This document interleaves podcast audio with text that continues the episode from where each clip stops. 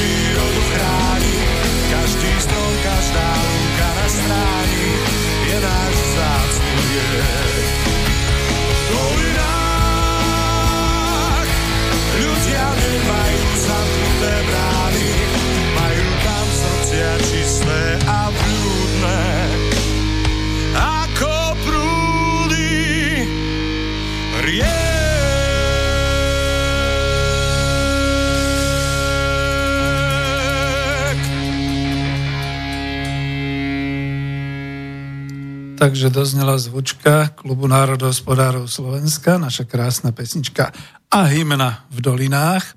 Želám vám príjemné popoludne, milé poslucháčky a vážení poslucháči Slobodného vysielača Banska Bystrica. Opäť raz spoza mikrofónu vás pozdravujem, inžinier Peter Zajac Vanka. Vysielame zo štúdia Bratislava. Počúvate reláciu Klub národohospodárov Slovenska číslo 44 a dnes je 27. augusta roku 2019. Som vo vysielaní naživo. Toto je asi tá najpodstatnejšia informácia pre vás, teda je to živá relácia a nie záznam po dlhom čase. Ak budete mať chuť a čas, zavolajte alebo napíšte.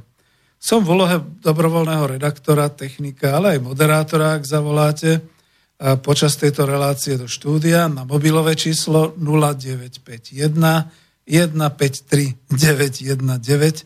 Už som ani nevedel, hľadám to, kde to máme tu napísané.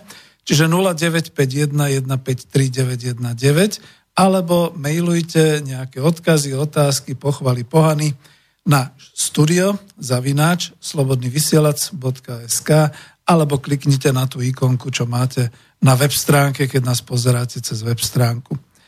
No, samozrejme, že mi dajte trochu viac času na rozbeh témy relácie. Ja som si už ako si zvykol, keď som dával vlastne tie relácie na záznam, že nikto mi nevolal, že nikto mi nepísal, takže všetko v poriadku. A potom, keď prišli nejaké odozvy na klub národohospodárov, teda na tú našu mailovú stránku, tak samozrejme to sme si podiskutovali, povyprávali, ale tak to sem ani nepatrí. To sme sa tak dohadovali, aké témy a tak ďalej. No dnešnou témou relácie teda je štrukturálne problémy národného hospodárstva Slovenska. To už je v podstate akoby číslo 2 rímska. A ešte to má taký ten podnadpis motor hospodárstva. Ja ho skúsim vysvetliť na schéme, ktorú vlastne nájdete na avíze, na obrázku toho avíza. Je to veľmi zaujímavá schéma. A všetko to povysvetľujem, poviem, takže keď budete chcieť, budete môcť, ja vás upozorním na to, sledujte to na tom avíze, ten obrázok. A nadvezujem tým na reláciu Klubu národospodárov Slovenska číslo 41, ktorá hovorila o štruktúrálnych problémoch hospodárstva, kde som hovoril o štruktúre ekonomiky, potrebe reštrukturalizovať ekonomiku a národné hospodárstvo, niečo o národnom hospodárstve, potreba rovnováhy v ekonomike a tak ďalej. A ja už som prizýval aj do relácie pána profesora ekonomie Jaroslava Husára a my už sa chystáme, ale naozaj tieto letné dni. No, dneska som sa tiež dostal tuto vnútri som znížil teplotu asi na tropických 31-32 stupňov. To už je znesiteľné, to už sa dá nejako, takže tak by som to povedal. No, čiže toto je téma. Nebudem to teraz opakovať, to si pozrite potom na tom, že na čo nadvezujem. Tam som viac hovoril o národnom hospodárstve e, celkovo, ako sa teda člení na tie e, primárny, terciálny, kvartálny, E, dokonca sekundárny, všetky tieto sektory, ako sa potom jednotlivé tieto oblasti, odbory, výroba a tak ďalej, všetky tieto veci členia a prečo vlastne máme my obrovské problémy momentálne. Aj o tom som hovoril, že nemáme slovenskú ekonomiku, ale, ale ekonomiku na Slovensku.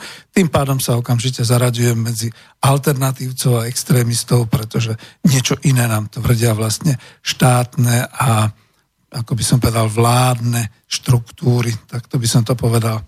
No, možno ešte pár slov na úvod, keďže po dlhšom, dlhšom čase idem naživo. No to leto bolo trochu kruté na mňa a ako to povedať, možno si nájdem aj tú pesničku Zlomil ma Hexenschuss, po, prešorsky, povedané, to znamená, že lámali ma kríže, a to vraj z toľkej klimatizácie, z toľkých rozdielov tropické slnko versus klimatizácia, chlad, studené a tak ďalej. No lenže ja klímu doma nemám. A v podstate ani sem som príliš nechodil a tu tiež nemáme žiadnu klímu, takže o to by nešlo. A potom, keď som trošku tak detektívne pátral, čo mi asi ubližilo, predstavte si, všetky tie naše Kauflandy, Lidly, Teska a všetky tie naše obchodné centra, dokonca aj benzínové pumpy, majú tak natrieskanú klimatizáciu, skoro by som povedal až na bod mrazu, doslova mrazia, takže keď vojdete dnu, tak vás to zamrazí a ste samozrejme spotení, keď vyjdete von, tak vás to zase opačne odmrazuje, znova sa spotíte a podobne. A to mi vysvetlil e, pán doktor, neurolog, že hm, človeče, to nie je len vám ako 64-ročnému, to škodí všetkým No tak ako teraz bojujete environmentalisti za naše životné prostredie. Nemalo by sa aj tu niečo meniť? Ono vlastne tie Kauflandy, Lidly a Teska, ktoré vlastne mrazia takto svoje netrvanlivé výrobky, chladené výrobky, že pár metrov okolo toho mraziaceho pultu a okolo tých regálov chladiacich je ako na Sibíri. No ale keď pôjdete trošku ďalej ku pokladni, to už z vás rinie pod, pretože tam už je to naozaj teplúčko, vlhučko a vydýchanúčko a podobne. Ja to všetko v podstate pre zákazníka znamená úplne jasné zdravotný riziko. Kedy si to uvedomia naše korporatívne, obchodné siete. Ale viete, zajdete pár kilometrov za hranice a zrazu zistíte, že tieto chladiace pulty majú také umelohmotné pásy, Tadiaľ musíte strčiť ruku a vybrať si ten tovar, však ho vidíte, lebo je to priehradné, priesvitné a čisté. To je asi ten problém, že kto by to u nás čistil, že? Nie ľudí. Takže tam to funguje, tam potom prídete ku chladiacemu pultu a je to úplne v pohode. No a teraz, keď som túto komunálnu kritiku začal, tak ju aj dokončím. Ono v tom férovom svete tej rozvinutej zákazníckej demokracii a podobne, by to malo byť také, že keď vám teda lekár nakoniec zistí takéto chrbtové problémy a možno prechladnutia a také veci, mali by ste mať odložené bločky, zistiť, ako to tam v tých predajniach je a zažalovať ich. no, to by sme boli. Dobre, takže malá komunálna kritika skončila.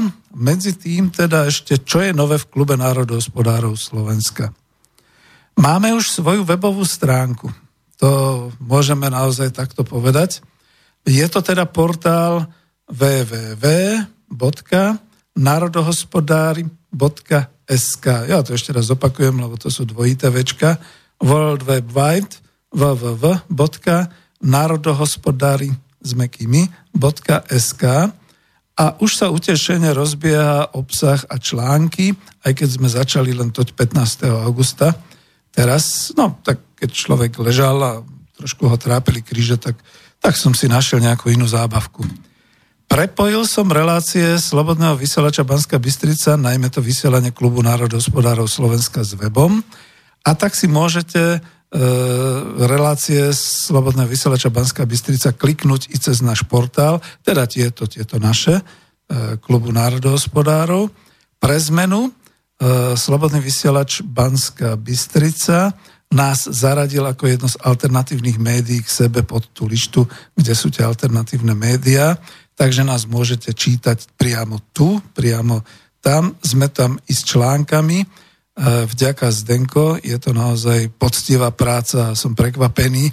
To znamená pre mňa aspoň také, že už teda mojim kolegom hovorím a inšpirujem ich, píšte, píšte, píšte, potrebujeme tam články. Treba, aby keď si e, ľudia, poslucháči Slobodného vysielača kliknú na e, klub národospodárov, tak aby tam našli aspoň jeden článok denne, nový a čerstvý. No ale okrem článkov tam máme aj stránky, ktoré ešte stále doplňam, sú tam rôzne teda linky a odvolávky a podobne. Takže takto. Aj teraz tu máte, za toto vlastne zmienujem, že keď máme toto vysielanie, tak keď si kliknete na najnovší článok, tak tam nájdete vlastne tiež ten nadpis tento motor ekonomiky. Je tam aj taký väčší obrázok, možno sa vám podarí ho aj zväčšiť a budem ho teda takto objasňovať, buď teda z avíza, alebo priamo takto z web stránky. Pod článkami nemáme pole diskusí, už to niektorí demokrati vyčítali. Tvárime sa trochu odbornejšie a tie diskusie, no keď niekto pošle e, koreferát alebo teda námietku ku článku a podobne, samozrejme, že to uverejníme Uh, viete, tie diskusie, to je nic moc, sám viem, o čom hovorím. Chlapci z DAVO 2 by vedeli hovoriť a ďalší. No ale podiskutovať sa dá o tejto problematike národohospodárskej aj tu a naživo, alebo mailom a ja si vyhradzujem ako redaktor právo dobre a konštruktívne úvahy dávať na stránku, takže ten náš mail e, web stránky je klub.národohospodárov zavinač gmail.com. To K je ako Karol, čiže malé klub. Dobre. No, ešte jedna taká vec. Na začiatku leta som dal také avizo, inzerát, kde som hľadal mladých e, budúcich, teda adeptov národohospodárstva a nakoniec letná škola národohospodárov ani sa nekonala. Bolo to okrem iného aj pre tie moje zdravotné potiaže. A mne sa páči, ak mladá generácia Slovákov tak priebojne hlavne sa vždy opýta, čo z toho budeme mať? Aké vysoké je štipko? A bude aj cestovanie? Viete, lebo pri eurofondoch a podobne, ten Erasmus a tak ďalej, to je vždy o tom cestovaní. Hm. No, dopadli sme. Takže čo povedať? No, tak si vytvoríme nejaký klub sponzorov, národohospodárov, ktorí nám budú posielať, možno aj e, eurofondy. Nie, nie, nie. S eurofondami nechcem nič mať. To je skutočne, ja v tomto napríklad som e, veľmi zajedno, ja som kedysi dávno hovoril, stretol som ešte kedysi na tých mojich školiacich trénerských aktivitách takého silného pravičiara z Čiech, Viete, že ja som tak viac lavičiar. A my keď sme spolu vyprávali o tých eufondoch, sme sa zhodli, že to je smrť. To je smrteľná dávka sladkého, to je ako prehnaný inzulín, že oni vás naštopujú tými eurami a tými peniazmi s tým, že potom sa im odhalíte, nechcem povedať, že rozkročíte sa a podobne oni vás omakajú, osejahajú, o vás všetko vedia, potom vás trestajú, keď vykročíte o pol centimetra naľavo, napravo a potom vás kontrolujú. A napríklad taký babiš už vie svoje, že nič neurobil, ale bude do konca života e, obviňovaný a trestaný za to, že použil eurofondy kde si a tak ďalej. No nie, takže to nie. Eurofondy nie. My máme na konci svojich rúk dlane a tieto dlane vedia pracovať aj tieto ruky, takisto aj náš mozog. Takže vytvoríme si zdroje z toho. No, vrátim sa naspäť.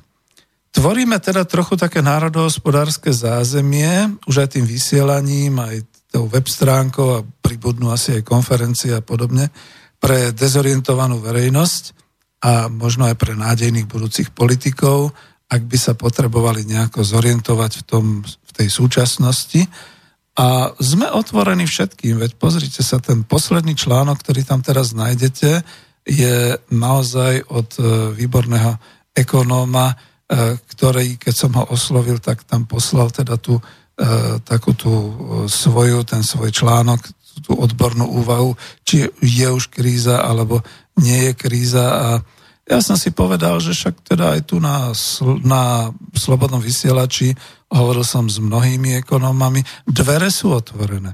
Jediný problém je, že my honoráre nevyplácame, lebo nemáme. Ale za to sme vďační, keď napíšete, keď to bude múdre, keď to bude príspevok do slovenskej budúcnosti a z toho, z toho sa budeme veľmi tešiť. Takže čo? No, jakú pesničku vám dáme? Na túto chvíľu. Dám takú, čo potom skrátim, lebo to je veľmi pekná, taká oddychová čajovňa.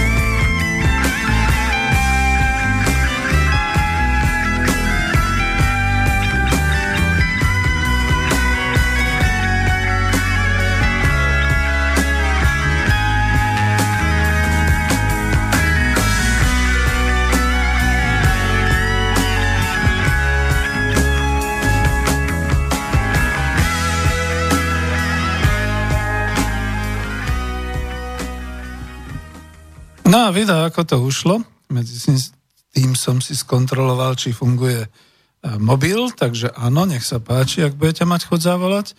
A skontroloval som si maily a vítam teda na počúvaní Ivana, ktorý mi zase veľmi pekne napísal. Ale ja už som s ním korešpondoval, tuším, Ivan, my sme spolu nehovorili. Asi nie, nehovorili, ale nepísali sme si. Pozval som vás do relácií, pretože vždy, trošku som aj psychológ, keď mi niekto pošle takéto vyzývavé stanovisko, že no, a čo polnohospodárstvo? Máte už riešenia? No veď povedzte, no. A čo stavebníctvo? Máte už riešenia? No veď povedzte, no. To znamená, že ten človek má už čo hovoriť, má čo povedať ku problematike stavebníctva a polnohospodárstva. Ivan, poďte k nám. Dáme si tu sedenie, povyprávame sa na život do relácie, uvediete svoj názor, svoje riešenia toto bude dôležité. Viete, lebo človek tak trošku vie rozoznať také tie emotívne a psychologické e, motívy v tom, takže ja vás ubezpečujem, že samozrejme ešte nemáme založenú sekciu stavebníctva. Veľmi radi vás privítame v nej. A o polnohospodárstve, to už tam máte niektoré články, budeme pokračovať, ale teda keď ste dali, tak veľmi to využijem skôr opačne, že aj na článok e, tam do e, web stránky som dal e, jeden taký od Jozefa Sedláka a dokonca e, mám tam už aj také podcasty, to je zaujímavé. Tuto sa neviem zmestiť do dvoch hodín rozprávania a dokonca na tú našu web stránku, na ten portál začínam dávať také 9-10 minútové podcasty. Čiže treba si to tam pozrieť, tam je taká podstránka podcast, tam to nájdete slovenské slovo k hospodárstvu nášmu. No a tam som dal aj také pogratulovanie, poblahoželanie dlhoročnému novinárovi Jozefovi Sedlákovi, ktorý sa zaoberá polnohospodárstvom. Ak by som mal e, trošku citovať ľudí, ktorí čítajú pravdu, že tá pravda sa náramne zhoršuje, ale keď poviem meno Jozef Sedlák, povedia, to je špička. To je, to je skutočne kvôli tomu sa oplatí kupovať tú pravdu, pretože to je špičkový novinár. Ten naozaj má pod palcom celú uh, polnohospodárskú problematiku Slovenska, aj mimo Slovenska a celkovo historicky, celkovo uh, finančne, celkovo hospodársky, všetky takéto veci. No a dostal teraz vyznamenanie od ministerky E, pôdohospodárstva Gabriely Matečnej, takže mu takto otvorene gratulujeme. Nie som si istý, či počúva Slobodný vysielač, každopádne gratulujeme a pripájame sa k tým, ktorí hovoria áno, ak budeme môcť, aj Ivanovi teraz odkážem články Jozefa Sedláka, keď sa s ním nejak dokážem spojiť a keď mi dovolí ich teda dávať na e, našu stránku, s radosťou budem poskytovať čitateľom členom Spolku národohospodárom a nakoniec aj poslucháčom Slobodného vysielača Banská Bystrica. Takže trošku sa vrátim k tejto našej základnej téme. Možno si aj trošku zopakujem nejaké také zásadné východiská, ktoré som spomínal v tej relácii e, o štruktúre, kde som teda dal taký nejaký národohospodársky pohľad, ako to my vidíme v realite ekonomiky Slovenska. Takže zopakujem. Poprvé, my už nemáme slovenskú ekonomiku po roku 2004, ale my máme v roku 2019 ekonomiku na Slovensku. To tam máte rozvedené v tej relácii. Po druhé, my už nemáme komplexné národné hospodárstvo Slovenska. To bolo s takým výkrikom, výkričníkom.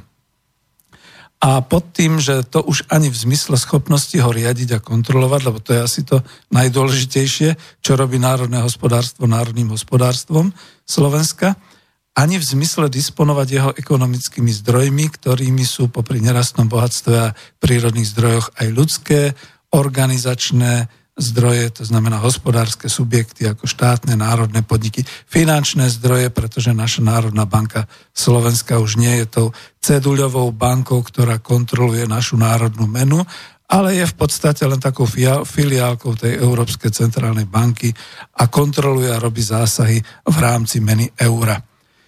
Po tretie, máme my vôbec nejaké zvyšky národného hospodárstva Slovenska, som sa tam pýtal. A to je práve to, že to som potom tam dával aj taký vhľad do štruktúry ekonomiky a výroby cez takú tú prvú základnú úroveň, cez hospodárske subjekty, teda to, to znamená cez podniky, cez ekonomické subjekty, výrobné, obchodné, akékoľvek ďalšie.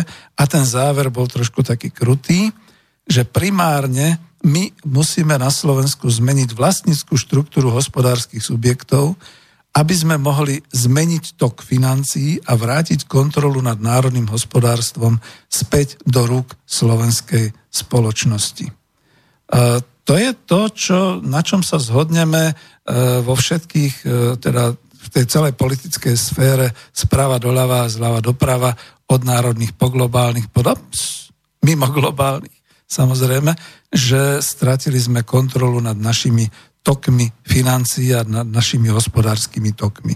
To už nie je politické, to je reálne. A teraz si predstavte polopatisticky tú situáciu, že e, máte domácnosť, ešte lepšie, že máte nejaký obytný dom, e, niekde, kde teda bývate pod strechou, má to viacero nejakých tých e, miestností, máte tam aj kuchyňu, aj kúpeľňu, aj pivnicu, aj máte záhradku a je to nejakou bránou. A teraz zrazu vám niekto povie hops, už je to všetkých, to znamená, že nedávaj si na bráničku žiadne kľúče, nechaj bránu otvorenú, nechaj dom otvorený. Kto príde, ten prejde.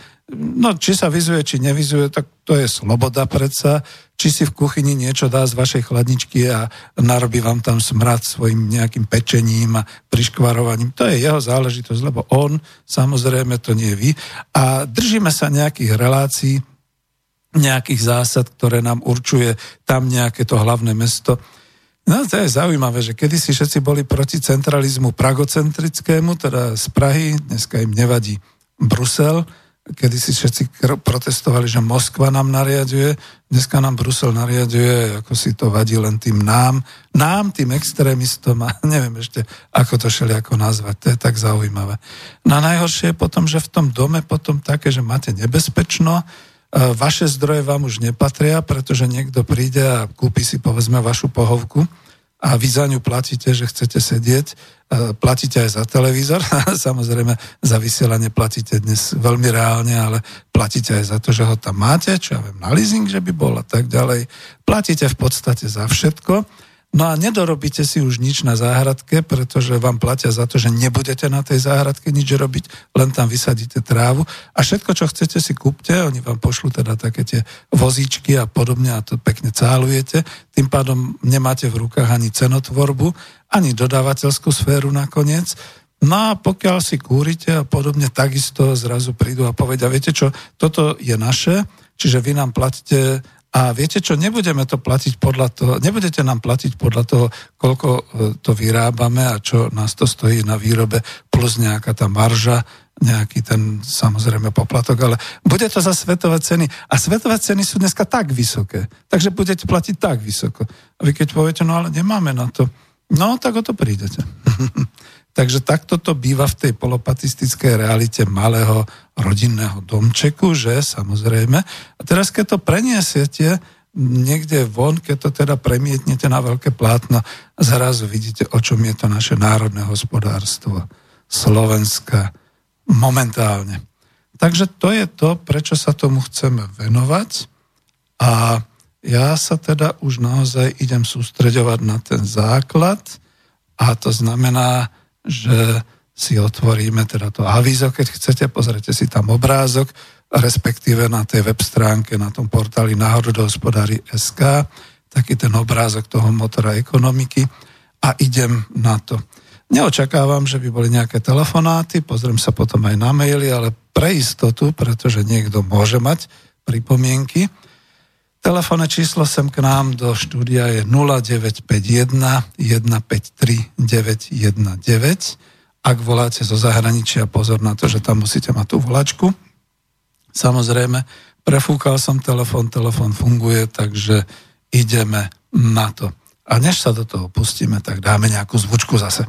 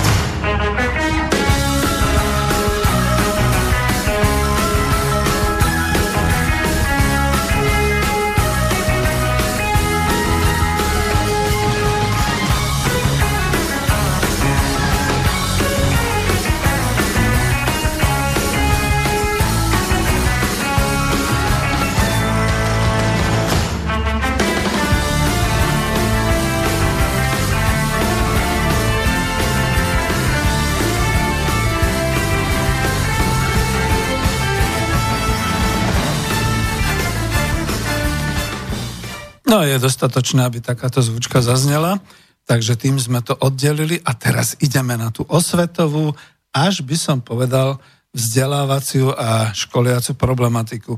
No už tu máme takú reláciu, že vzdelávanie pre dospelých, takže hm, to tu nemôžem zavázať, ale takú tú osvetu v rámci Klubu národohospodárov Slovenska a zda môžem použiť. No prvá otázka, ktorú mi väčšinou ľudia kladú, že ale Peter, veď vy ste vyštudovali obchod, dokonca zahraničný obchod. Ako je možné, že vy sa sem trepete do tej národohospodárskej problematiky?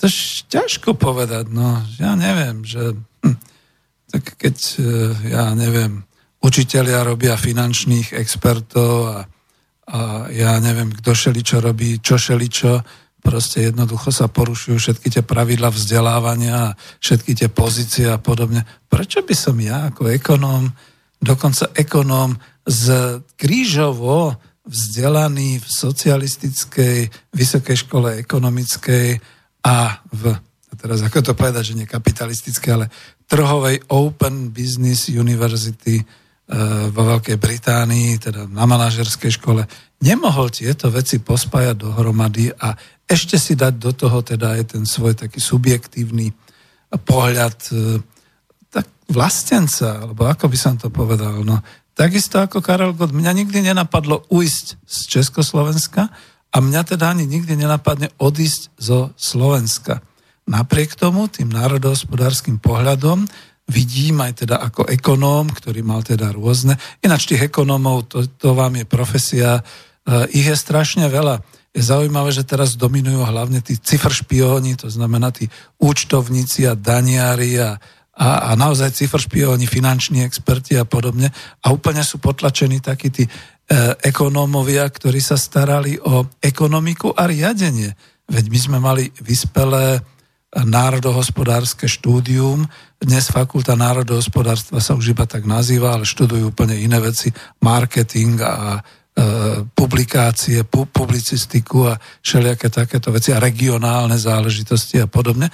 A predtým sa naozaj vyučovalo národohospodárstvo, národné hospodárstvo a podobne, svetová ekonomika ako e, vlastne ten protipol tomu národnému hospodárstvu a tak ďalej. No a nakoniec tu boli aj také, že fakulta ekonomiky a riadenia výrobných odvetví, fakulta obchodu, ekonomika a vnútorného obchodu, ekonomika a zahraničného obchodu, fakulta a ek, teda ekonomiky a riadenia polnohospodárskej výroby a tak ďalej a tak ďalej. A potom to, čo teda aj pán profesor Husár vlastne prednášal ekonometria a všetky takéto veci. Čiže to je, to sú, je neskutočný počet. To je ako keď sa opýtate pána doktora, že pán doktor, ja by som potreboval, a on povie, ja vám rozumiem, ale ja som zverolekár. Takže asi takým spôsobom, keď poctivo prizná, že teda je z nejakej inej oblasti a za tie roky toho mojho praxovania, a už som v dôchodku, a za tie roky toho mojho štúdia aj teda ekonomiky, manažmentu, aj teda všetkých tých ostatných a tomu, čo sa venujem už po e, prechode na dôchodok, tak som nazbieral naozaj veľa tých informácií, ktoré som zistil, že dnes chýbajú. My si už občas hovoríme ako takí seniori, že my sme takí Maťovia Hrebendovia, ktorí šírime tú osvetu a len dúfame, že teda sa tou mladej generácie trošku ujme lebo uh, chýba to. Naozaj ľudia nepociťujú, že sme stratili kontrolu nad našim vlastným hospodárstvom. Nemáme teda pod rukami ani finančné toky, ani tovarové toky, ani výrobu, ani ekonomické zdroje a potom to tak vyzerá, že síce môžeme byť šťastní až do chvíle, keď sa niečo nestane. A povedzme práve preto som aj Juraja Karpiša požiadal že či by som jeho článok nemohol zverejniť, pretože ak príde ďalšia kríza, budeme mať po chlebe. Skutočne budeme mať po chlebe, pretože to už je o tej štruktúre Slovenska, ktorú keď takto veľmi polopatisticky a rýchle pomenujem, my sme si utlmili natoľko polnohospodárstvo a potravinárskú výrobu, že v prípade krízy budeme hľadovať. Lebo viete, obchody, tie tu budú, pokiaľ budú peniaze. Keď nebudú peniaze, bude nezamestnanosť a tak ďalej, nebudú ani obchody. Takto si to povedzme. E, dnes sú tie veľké obchodné siete kombajny na peniaze, pomaly sa už odtiaľ vytráca hotovosť, čiže už, to je, už sú to len tie karty a tie prevody a všetky veci. No a niektoré už teda aj odišli. No, tu bol Carrefour, bola tu Delvita, trošku sa v kolenách kymácajú niektoré ďalšie, nebudem menovať. Takže ako viete, no a čo potom? To ako si myslíte, že nejaká tá večierka uživí 100 tisícové sídlisko alebo podobné, keď by sa to nejak zrútilo. Ďalšiu vec, čo nemáme v rámci teda polnohospodárstva, úplne nám odchádza krajina. To bol ten článok, ktorý tam dal uh, Jozef Sedlák, ktorý som prebral do nášho portálu Nahota, polnohospodárska, že naozaj je to veľmi zlé, keď si uvedomíme, kam sme za tých 30 rokov uh, tej slobodnej, neviditeľnej ruky trhu to na Slovensku s polnohospodárstvom dopracovali a ako to je s našimi lesmi, s našou prírodou, s našim vidiekom. Veď nenadarmo skutočne potom aj e, žiadam, inšpirujem a som rád, keď e, profesor histórie Matuš Kučera hovorí niečo o slovenskej dedine a veľmi pekne hovoril o slovenskej dedine, dedine na klubu národospodárov číslo 43, kde sme to teda tak rozviedli, že tá naša slovenská dedina je ojedinelá, je jedinečná a bola tu vždy. A mimochodom, keby sme to ešte tak ešte hrubšie povedali, keď Kelti odišli, keď sa stratili, prišli Slovania. A teda u nás Slováci. Čo bude, keď my sa stratíme? Prídu nejakí iní.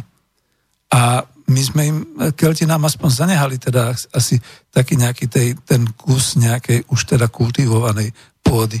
Čo my necháme po ďalších storočiach tým, čo prídu po nás?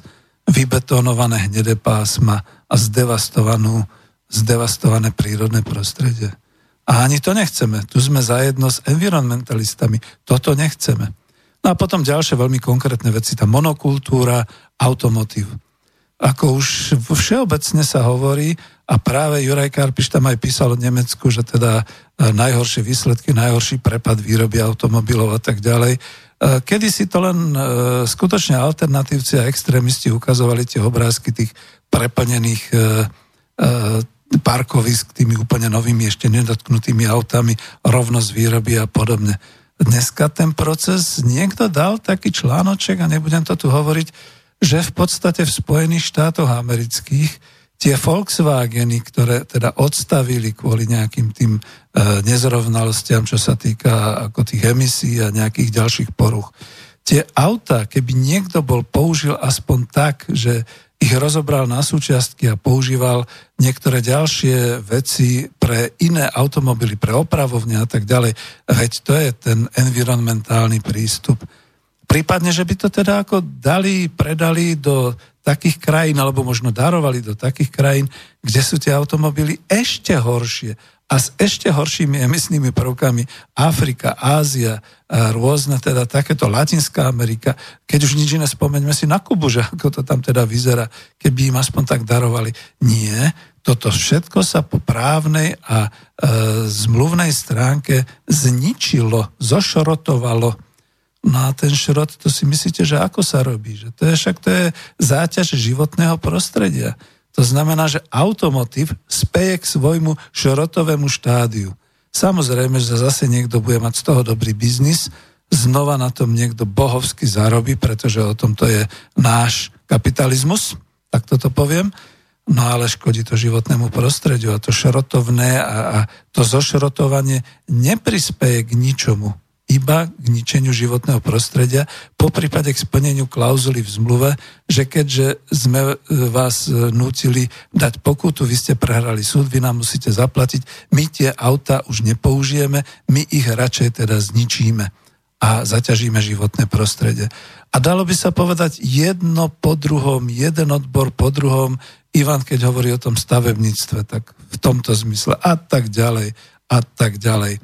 No, ale tu niekde to chcem zastaviť, pretože naozaj e, v podstate k tej štruktúre, k tomu motoru ekonomiky by som rád začal objasňovať a vysvetľovať.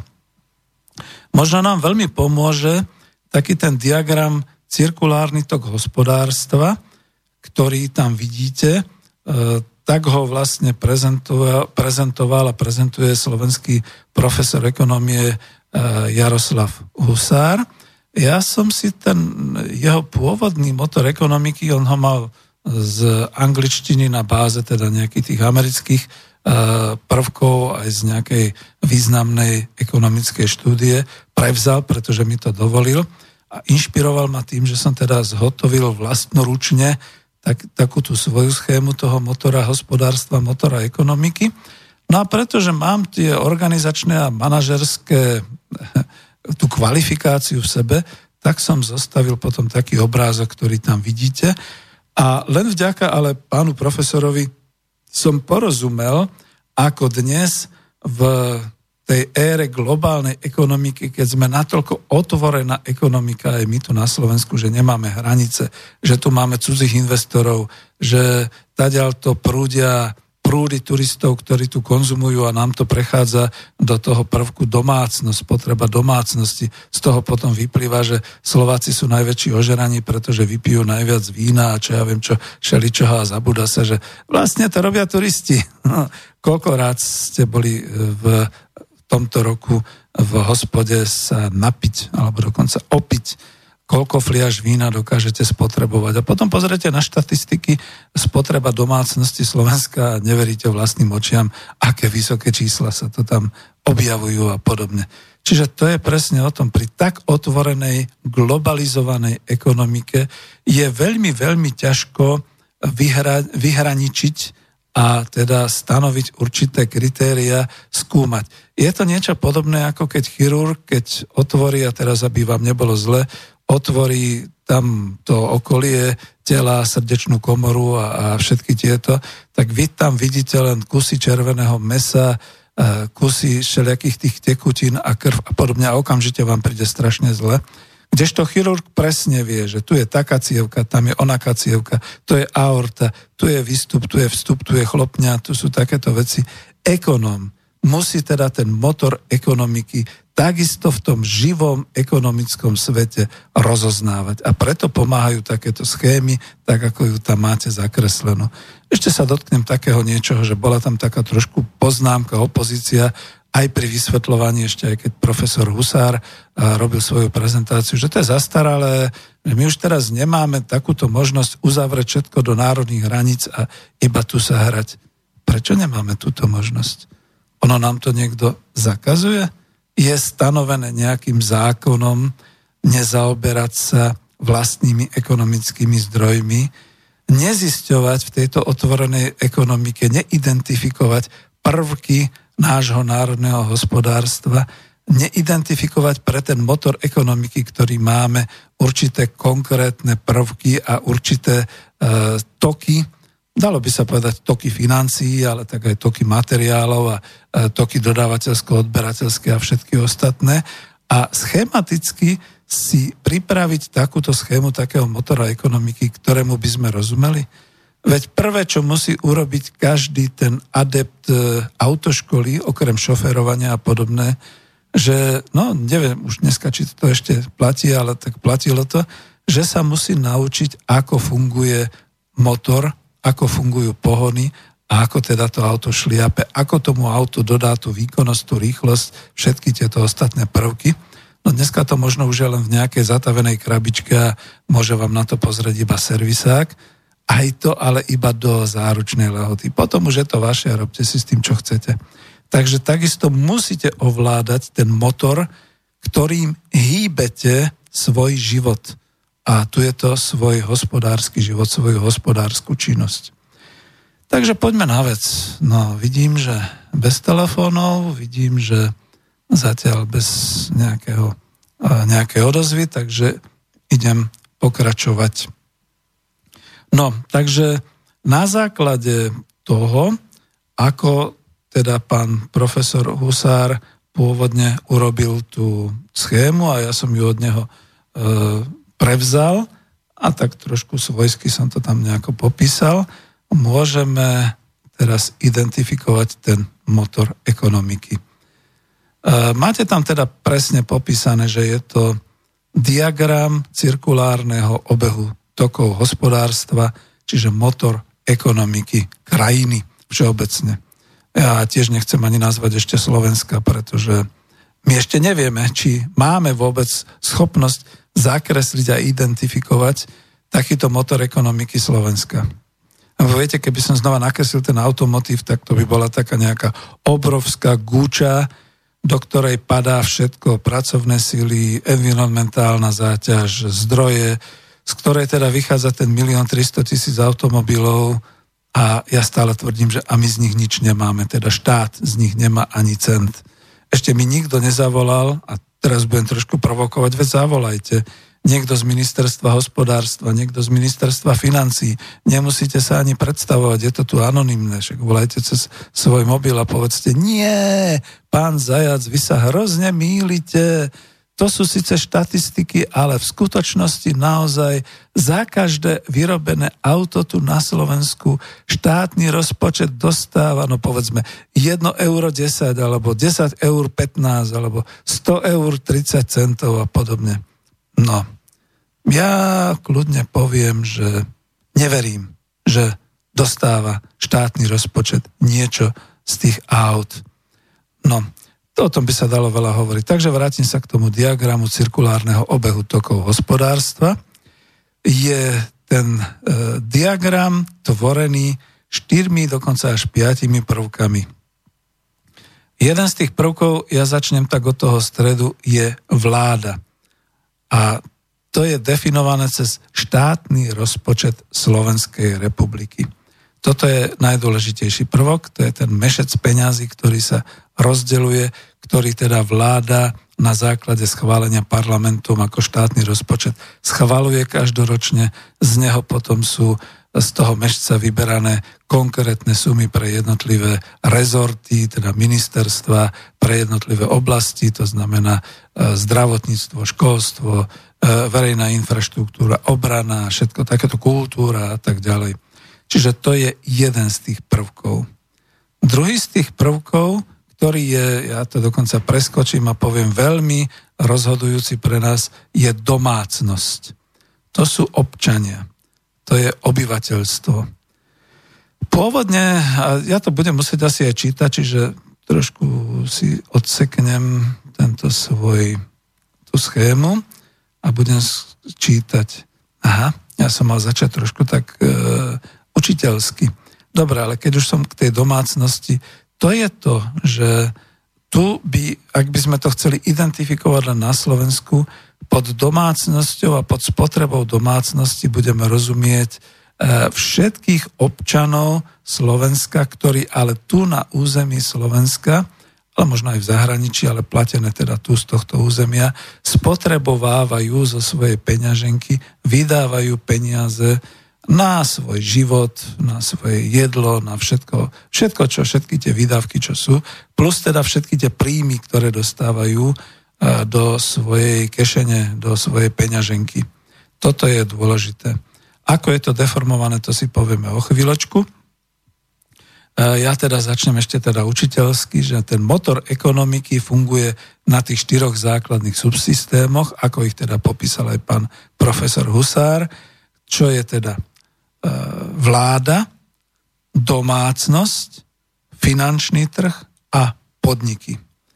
No a tam som písal, že ak nechceme príliš hlboko ísť do objasnenia e, makroekonómie ako vedy, tak tu vedieme len teda ten stručný popis dejov, aké znázorňuje diagram a ten cirkulárny tok hospodárstva pre náš účel ohraničíme nejakou tou štátnou hranicou národného štátu a štát teda bude pre nás tou ekonomickou skúmanou jednotkou pre zobrazenie dejov na makroekonomickej úrovni, na národohospodárskej úrovni by som povedal.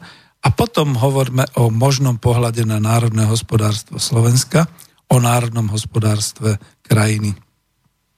Komplex národného hospodárstva Slovenska potom pozostáva z týchto štyroch podsystémov. A ja to dokonca mám v tej knižke Ekonomika po kapitalizme, takže trošku si pozriem, pomôžem sa, oprem, či som to správne tam hovoril. Budem to aj čítať. Podsystém podniky, podsystém domácnosti, podsystém štát, vláda a podsystém finančné trhy tak aby som vás trošku viedol do ďalšieho, takže podsystém podniky. Ten tvorí celá podniková a dnes teda podnikateľská sféra, v ktorej sa nachádza každý hospodársky subjekt, ktorý vyrába alebo aspoň produkuje, čo nie je to isté, hospodársky výsledok, produkuje hospodársky výsledok, čiže zisk alebo stratu, má hospodárskú činnosť na území štátu Slovenská republika. Sú to teda dnes firmy definované podľa obchodného zákonníka číslo 513 z roku 1991 zbierky, teda aj akciové spoločnosti, aj spoločnosti s ručením obmedzením a všetky tie kombinácie a všetky tie e, rôzne systémy e, spoločnosti s rôznym typom ručenia, komanditná spoločnosť a tak ďalej, všetky tieto, ale sú to aj družstva a sú to aj fyzické osoby, teda živnostníci, ako teda podnikatelia. Sú tu ale aj iné organizácie, ktoré síce nepodnikajú za účelom hospodárskeho výsledku, zisku, teda sú, dalo by sa povedať, neziskovými, nechcem ešte neziskovky, sú neziskovými, alebo sú aj rozpočtovými organizá- organizáciami, to znamená, že e, zo štátu alebo od niekiaľ z verejnej sféry dostanú do rozpočtu povedzme e, 120 tisíc eur a oni majú rozpísané, na čo všetko ich v rámci toho svojho finančného plánu a v rámci teda svojich činností minú a na to sa teda potom robí kontrola. Čiže to sú tie rozpočtovky, rozpočtové organizácie. A neziskové organizácie sú povedzme ešte aj tie ďalšie, ktoré dokonca nemajú ani nejaký zvlášť extra rozpočet, ale e, žijú, existujú na základe nejakých darov, nejakých poplatkov, nejakého členského a z toho teda rozvíjajú svoju činnosť. Častokrát sú tieto nehospodárske, ako to ináč nazvať, organizácie, napojené na štátny rozpočet, povedzme aj odvodmi a daňami. Som sa vlastne len teraz nedávno dozvedel, nie je to blbé, ne, neviem, no, Slovenský zväz protifašistických bojovníkov, veď sú to ľudia, ktorí tam majú aj platy a, a, a tak ďalej, čiže oni takisto aj odvádzajú, majú nejaké dane a tak ďalej, ale pritom je to tá typická rozpočtovka, že dostanú od štátu nejaký rozpočet a potom ho míňajú na uh, vopred dané ciele a účely a tak ďalej. A ľudia, ktorí sú tam zamestnaní, normálne zamestnanci, tí majú svoju mzdu, alebo odmenu za prácu cez tie všelijaké E, dohody a rovnako robia svoje zdravotné odvody, e, sociálne odvody a tak ďalej, dane a tak ďalej. Potom sú naviazaní, naviazané tieto organizácie tými dotáciami, grantami, to cudzie slovo, ktoré sa už udomocnilo, čiže e, je to v podstate presne účelové financovanie niečoho na základe nejakého projektu a podobne. To je grant. Niekto sa ma pýtal, že tak čo, tak zoberieme nejaké granty a budeme si robiť, čo chceme. To je práve ten omyl. Ak grant, tak je to presne definované, že toto je projekt, tento projekt teda má svoju ekonomiku, má svoju kalkuláciu, svoj rozpočet a má svoj cieľ, ktorý teda plníme tým, že vynakladáme tie náklady smerom e, k tomu cieľu a to je ten grant. Za to sa dáva ten grant. Ľudia tomu nerozumejú a milia si to potom, že najdôležitejšie je získať peniaze cez grant a potom si môžeme robiť, čo chceme.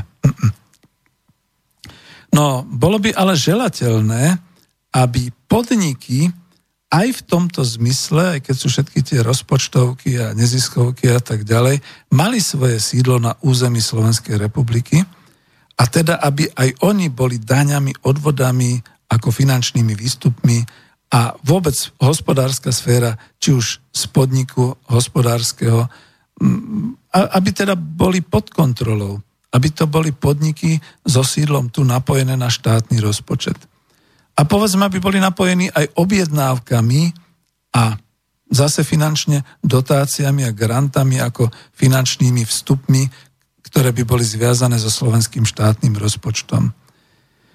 Takisto zahraničné firmy a naše firmy, ktoré sa tak rýchle utiekli do daňových rajov, by mali byť ošetrené, doslova poviem ošetrené v úvodzovkách, zvláštnym finančným daňovým režimom, alebo by mali mať obmedzené pôsobenie v národnom hospodárstve, teda v ekonomike Slovenska, lebo jednoducho my nemáme kontrolu nad ich financiami a e, nevieme, že keď on povie, že postaví tú elektráren za ja neviem, 200 e, tisíc miliónov eur a tak ďalej. Má on na to?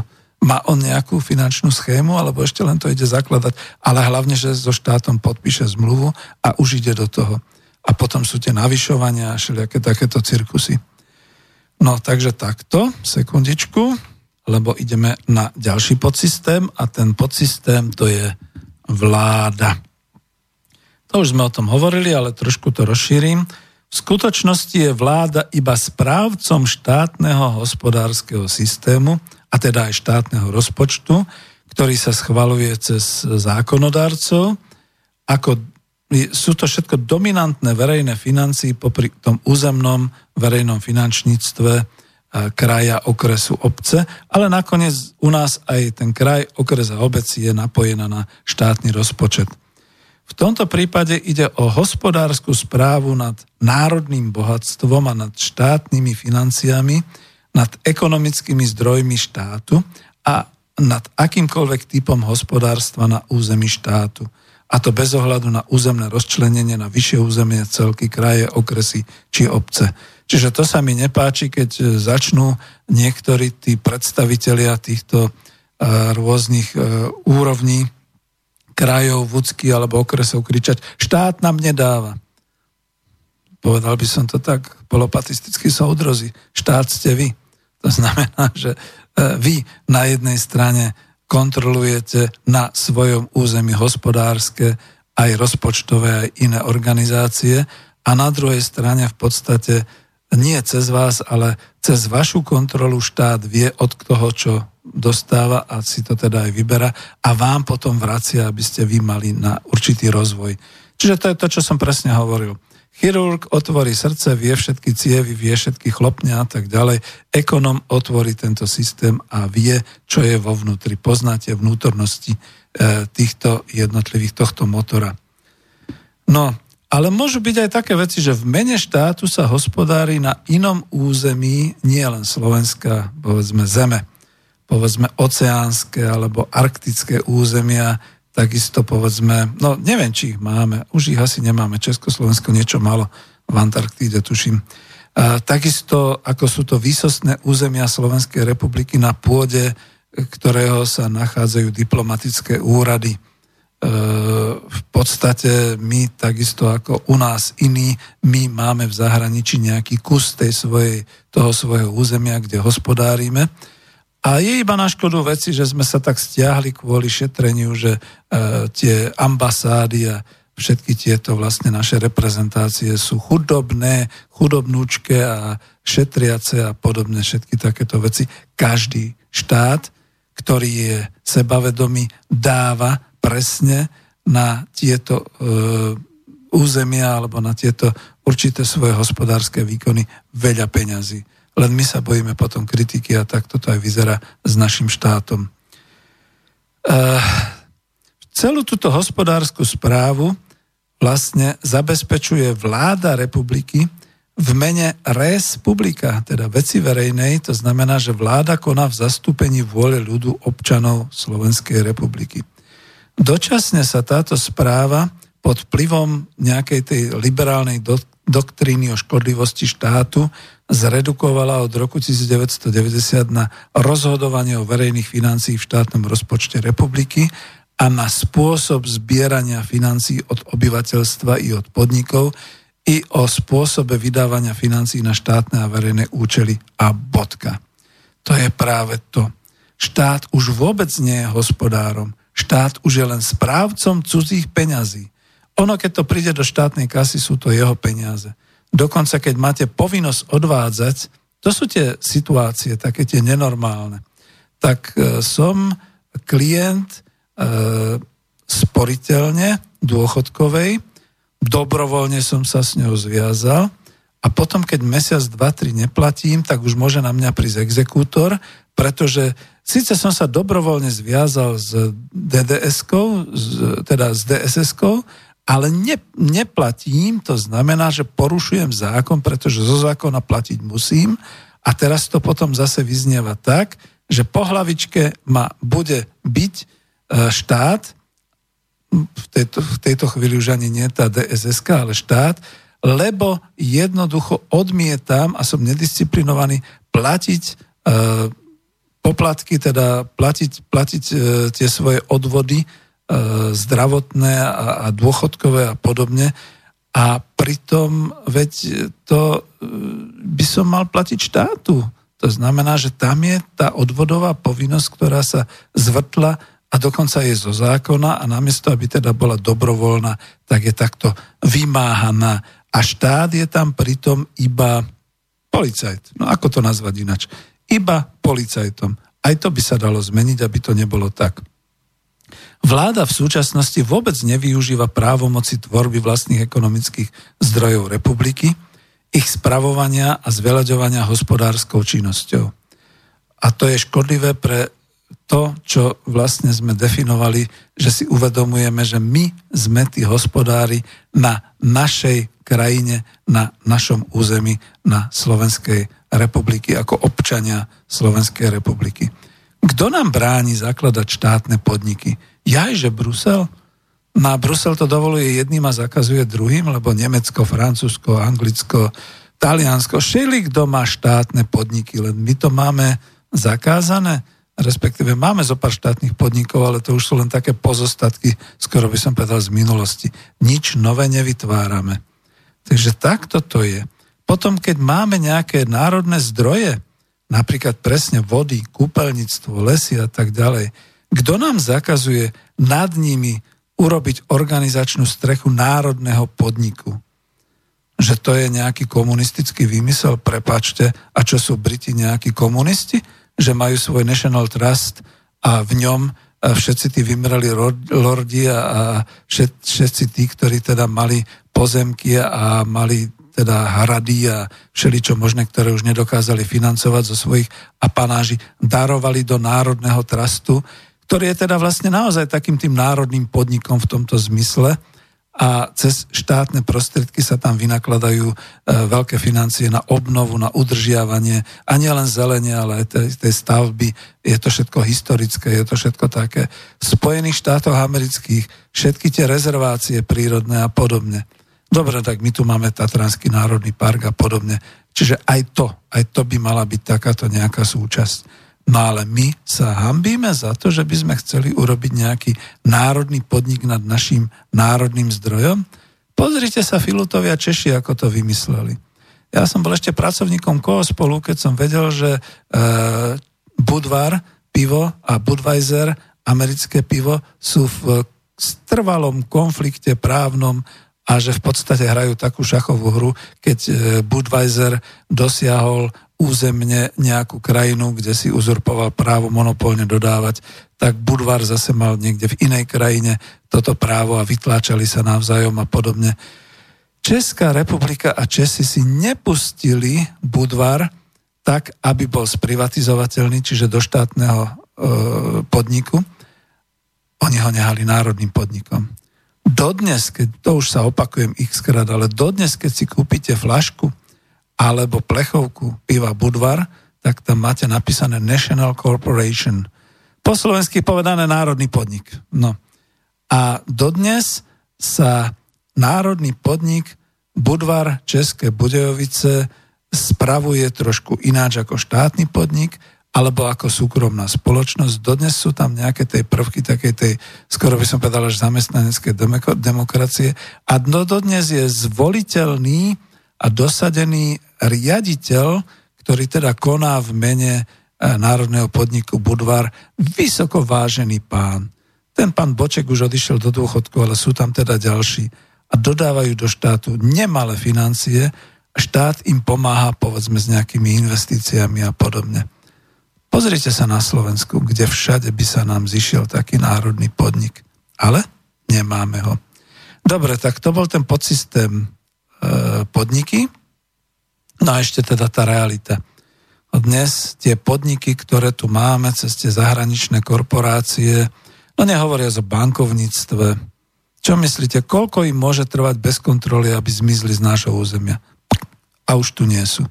Takisto teda tie obchodné siete, obchodné centrá, e, siete e, teda tých predaj, predajných e, supermarketov a podobne. A už tu nie sú. Čo sa môže stať potom s celým automotívom?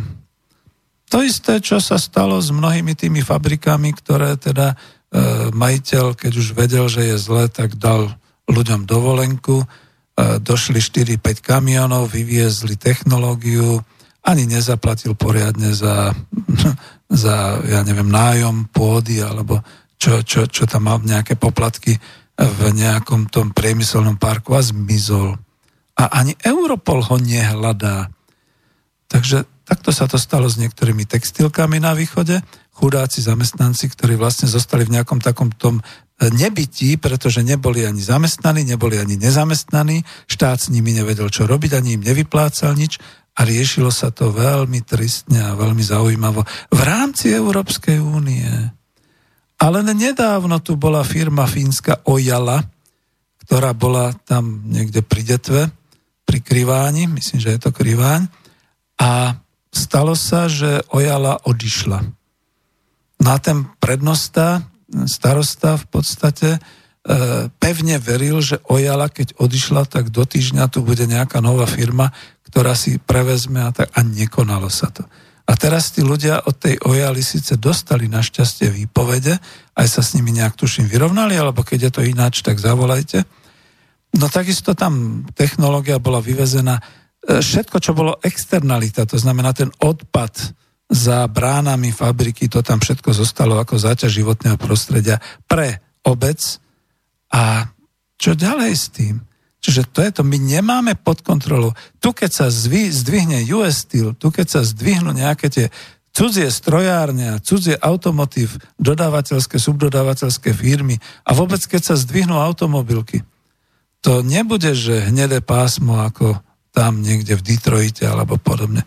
To bude krach Slovenska, pretože toľko tu máme teraz už cudzieho zainvestovaného a jediné, čo nám zostáva veriť, no ja nie som až tak veriaci, ale uznávam kresťanstvo, ale veriť v to, že sa stane zázrak a že títo cudzí investori ešte zo pár rokov zostanú a neodídu a podobne. A vláda, no toto je vysielanie asi popoludnejšie, Čiže by som nemohol povedať, predstavitelia vlády sa idú posrať, aby pomohli všetkým tým cudzím investorom, aby tu len vydržali, aby tu len ostali, dáme im všetky možné úľavy a všeli, čo možné prerobíme, po, pre, pre nich porobíme. Čo keby sme sa začali starať o našich podnikateľov, alebo keby sme zakladali naše štátne podniky, alebo naše národné podniky, naše obecné podniky priamo v obciach a tak ďalej. To by bolo niečo iné to už potom by bol trošku taký zretelnejší podsystém podniky. Tento podsystém podniky je dosť momentálne chaotický, dalo by sa povedať takmer e, nečitateľný a naozaj ho potrebujeme takto aspoň graficky ošetriť, aby sme vedeli, čo je čo a kto je kto. Lebo je tam ešte ďalšia skutočnosť, o ktorej chcem potom hovoriť a to už asi naozaj bude na ďalšie relácie že tieto cudzie podniky, cudzí investori odtiaľ to pumpujú peniaze. Vidíte, preskočím teraz domácnosti a idem rovno na finančný systém, podsystém trhy. A to je o finančných trhoch. E, každý z podnikov je napojený svojim účtom a ďalšími vecami na nejakú tú banku, na bankovú sféru a podobne. Už aj tie banky sú cudzie u nás, čiže ten podsystém trhy Rozumejme hlavne teda finančné trhy, kedy si sa to chyb, e, týkalo aj toho, že materiálové trhy, čiže trhy tovarov a služieb, dominantne sú dneska finančné. To vychádza naozaj z toho pôvodne existujúceho systému e, investovania súkromných finančných prostriedkov do akcií a podielov a ich obchodovania na tunajších burzách či aukciách, ktoré boli vlastne vždy definované na tom národnom finančnom systéme. Veď to bol jeden z pilierov transformácie ekonomiky v 90. rokoch, že teda vytvorme si inštitúcie trhu, to znamená burzy, to znamená vytvorme akciové spoločnosti, robme akcie, aby teda tí akcionári a tak ďalej, všetky tieto veci. No a už teraz je tá situácia taká, že lokálne burzy, lokálne, ja neviem ako to povedať, trhy, v Prahe, v Brne, v Bratislave a podobne, sú nič. To je absolútne nič. Už len naivný blbeček si myslí, že keď založí akciovú spoločnosť, vydá akcie, tak s nimi príde obchodovať na Bratislavskú burzu cenných papierov. Ježiš Maria, no veď to. Čiže pri vytvorení pôvodne finančného trhu v, Českej, v Československej e, federatívnej republiky po roku 1990 sa očakávalo, že tento inštitút trhov, finančných trhov, zohrá hlavnú makroekonomickú úlohu pri rozvoji ekonomiky. A nezohral. Celospoločenský majiteľ, majetok bol rozdaný rezidentom, ľudu československému formou kupónov, e, rozbehol sa na miestnom finančnom trhu až umelým vnesením legislatívy o finančných fondoch. Tie boli v priebehu niekoľkých rokov a po rozdelení ČSFR rozkradnuté, všetky skrachovali, stiahli zo seba aj celý pôvodný český a slovenský bankový systém, ktorý potom musel byť odpredaný. A tak sa finančný trh otvoril svetu, bolo umožnené obchodovať s akciami, predávať aj nakupovať, ale to prakticky vlastne ani moc nebolo využité, pretože tie firmy už boli natoľko podvyživené, že skôr sa rozpredávali. Takú výnimku napríklad tvoril ten pološtátny tá akciová spoločnosť Česká, České energetické závody a podobne. Takto prišlo vlastníctvo na zahraničných investorov, títo majú zahraničné banky a v podstate majú určité zaujímavé, zaujímavé finančné korporácie, čiže v podstate takto vznikla tá trieda finančných oligarchov, a nikto z nich neprišiel teda nejako poctivo e, k tomu svojmu bohatstvu nejakou výrobnou hospodárskou činnosťou, skôr takýmito finančnými špekuláciami. Ale o tom som ani nechcel hovoriť. Ja tvrdím jedno. V súčasnosti prakticky celý podsystém finančný trh, tak ako ho tam máte uvedený, tvorí jednu obrovskú čiernu dieru v ekonomike Slovenskej republiky. Máte to tam nakreslené, táto čierna diera odčerpáva, iným slovom pôsobí ako výveva, čiže podtlaková pumpa, čiže vyťahuje financie zo slovenského hospodárstva, zo štátu. Všetky príjmy, či už sú to zisky, rozdané formou dividend alebo podobne, alebo sú to tie transferové, transferovo ošetrené finančné prostriedky. Ja som tam dal e, taký ten e, proste tú šípku, kde sa to nenazýva ani tak transfer, ale to sú tie odvody, to sú vlastne tie odpisy firiem a tak ďalej. Lebo v účtovníctve firmy dávajú odpisy, ale teda povedzte, keď ste cudzia firma, máte materskú firmu niekde v Nemecku, vo Francúzsku alebo kdekoľvek inde a vy v tom účtovníctve urobíte odpisy, tak tie odpisy nenecháte v materskej firme, Eh, alebo teda nenecháte v tej firme tuto na Slovensku, pretože stejne im tie stroje a tak ďalej dodávate vy. Tak si to zoberete a, a potom im vlastne dodáte eh, nové technológie, nové stroje a tak ďalej, samozrejme precenené. Od toho je celá tá problematika transferových platieb a transferového oceňovania už aj na Slovensku sa tým zaoberá x poradenských firiem, ktoré radia zahraničným investorom, ako na Slovensku optimalizovať tieto transfery, prípadne ako to robiť tak, aby teda e, štát bol spokojný, že veľa sa predsa len odtiaľ to nevyčerpáva a aby firma bola spokojná, že predsa len sa veľa vyčerpalo. to sú také tie paradoxy. A takisto zahraniční investori, ktorí sem zainvestovali a ťahajú odtiaľ to teda tie transfery, transfery a zisky cez finančný trh, nemajú povinnosť reinvestovať hospodársky výsledok na území Slovenskej republiky, môžu ho teda beztrestne a pohodlne vyvážať e, akoukoľvek formou. To tvrdím ja, lebo trošku zabudáme, že jedna zo štyroch slobod Európskej únie je voľný pohyb kapitálu.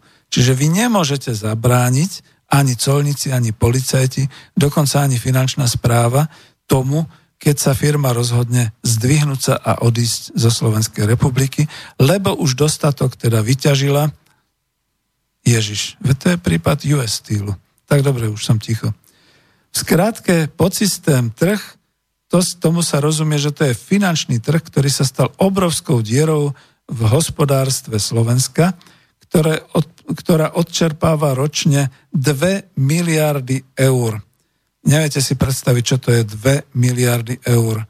Áno, 33 tisíc eur je 1 milión korún slovenských pôvodne. Teraz si predstavte, že 330 tisíc 3300, 33 tisíc, ježiš, 2 miliardy, nekonečné číslo pre obyčajného Slováka. No a ja som pôvodne aj v tej knižke písal, uvádzal takú sumu 200 miliard eur. E, to bola moja chybička, e, kde som teda definoval, že opravte si to v knihe, lebo to sa mi zdalo už naozaj prehnané. Ale niektorí mi zase hovorili, keď to prečítali, že ale veď to je možno pravdivá chyba, lebo my nemáme kontrolu, my nemáme prehľad o tom, ani nemáme na to, aby sme kontrolovali tok financií, lebo nemáme pod kontrolou ani podniky, ba ani banky, ba ani finančné toky. To, čo sa deje v účtovníctve, to už je, no, tak, tak. Aj to vlastne robia audity, zase zahraničné auditorské spoločnosti, čo si budeme čo vyprávať. Takže objem odčerpaných finančných zdrojov je veľmi, veľmi vysoký a len tu, keby sme zmenili trochu tie toky financií, už to by pomohlo. No a túto trestúhodnú situáciu si nevšíma ani jedna vláda Slovenskej republiky, dokonca ignoruje, zatvára nad tým oči a vlastne integráciou do hospodárskeho priestoru Európskej únie sme vlastne legitimizovali túto formu odčerpávania zdrojov. Ja to tam naozaj pekne uvádzam, e, niektorý z grafikov sa tam zahral a urobil mi tam takú tú vývevu, naozaj odčerpávanie smerom von a odčerpávanie smerom dolu. Smerom hore by som nazval, že to sú tie transfery a odčerpávanie ziskov smerom dolu, to sú vlastne aj to, že aj tam sa platia nejaké tie poplatky, nejaké tie registre a nejaké všelijaké odvody a podobné veci mimo Slovenskej republiky. No a teraz už, aby som dokončil podsystém domácnosti a dáme pesničku. Podsystém domácnosti. Naozaj bol pôvodne odvodený, to už som tu spomínal, od zvyku ľudí existovať, združovať sa a vytvárať svoju existenciu i na základni hospodárenia ako rodina. Čiže rodina to bola základná hospodárska jednotka, v ktorej kruhu žili v domácnosti všetci jej členovia, teda tak ako tí, ktorí prinášali do domácnosti príjem, teda zarábajúci členovia rodiny, tak aj tí, ktorí boli ekonomicky neproduktívni ako členovia rodiny, deti, starci, invalidní, ktorí dostávali nejaké poplatky takisto, ale hlavne teda všetko, všetko, čo sa vydávalo na spotrebu domácnosti. Tam sa zarátavali teda nielen manželia ich deti, ale aj starí rodičia, príbuzní vnúci, jedinci osamelí, teda nevydaté, neženatí, ovdoveli a podobne. Takto v tom kruhu domácnosti žili všetci a ich spotreba sa definovala makroekonomicky ako spotreba domácnosti. No lenže tu je ten háčik, e, aký je v súčasnosti. V súčasnosti sa pod spotrebou domácnosti ako makroekonomickým údajom rozumie každá jednotka. Či už ide o jednotlivca, single, alebo o domácnosť, domácnosť druha a družky, nemusia to byť manželia, dokonca už to nie je viazané na samostatné bývanie v byte, teda na domácnosť.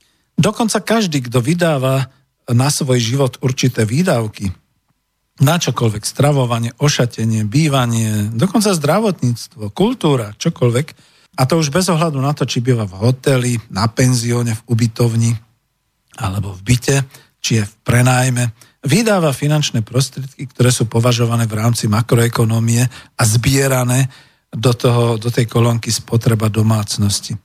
No a celý problém tohto agregovaného zberu údajov, ktorý je teda deformujúci národohospodársky pohľad, je ešte komplikovaný tým, že sa nerozlišuje medzi finančnými výdajmi v obchodnej spotrebiteľskej oblasti. A možno ani príjmami. Viete? To treba trošku ako brať komplexnejšie, za to sú tam také tie šipky dovnútra, tie vstupy a tie výstupy. Samozrejme, že predovšetkým domácnosti, teda členovia domácnosti, ktorí robia ako zamestnanci alebo ako živnostníci, ako podnikatelia, dostávajú čas peňazí teda od podniku, od tej, toho podsystému, čas peňazí od štátu, teda odvody alebo poplatky, sociálne dávky, nezamestnanosť a tak ďalej. No a dokonca môžu dostávať aj časť e, svojich e, príjmov od finančného trhu, ja neviem, stavebné sporenie, vyplatené poistenie akéhokoľvek druhu a takéto veci. A to znamená, že keď teda niekto e, v tomto smere hľadá tie možnosti a chce teda e, rozbaliť tieto jednotlivé údaje, je tam množstvo, množstvo finančných údajov, ktoré treba spracovať, tak ako hovorí pán profesor e, Husár, treba na to naozaj mať tie makroekonomické a tie ekonometrické všetky schopnosti a, a nástroje. Dnes je ten problém ešte v tom komplikovaný, že štatisticky, keď sa niekde odhaduje finančný prínos cestovného ruchu, v skutočnosti sa vydaje každého, kto na území štátu spotrebováva, čo je len dočasne vydáva na nákup služby financie, e, agregovane sa toto všetko zaratáva do spotreby domácnosti, lebo však ako to ináč odlišite, e, museli by ste naozaj mať e, veľmi presné štatistiky. A aj keď je to turista, nerezident, teda tu nebývajúci, teda človek iba prechádzajúci, či dočasne zostávajúci v našej republike na daňom území štátu, všetko, čo minie, sa zaratáva do spotreby domácnosti. A ja som potom konzultoval, pretože poznám aj ľudí z oblasti cestovného ruchu, že a ako je to teda v zahraničí? Náš človek si zaplatí all inclusive, zaplatí si teda pobyt, zaplatí si cestu, to platí všetko tunajším cestovkám, to je fajn, to ide do spotreby domácnosti. A čo potom, keď je tam vonku? No kedy si sa tomu volalo, že diety má so sebou, čiže financuje. Dneska má svoju kartu a platí si netušenie, nerušenie, všetky možné výdaje.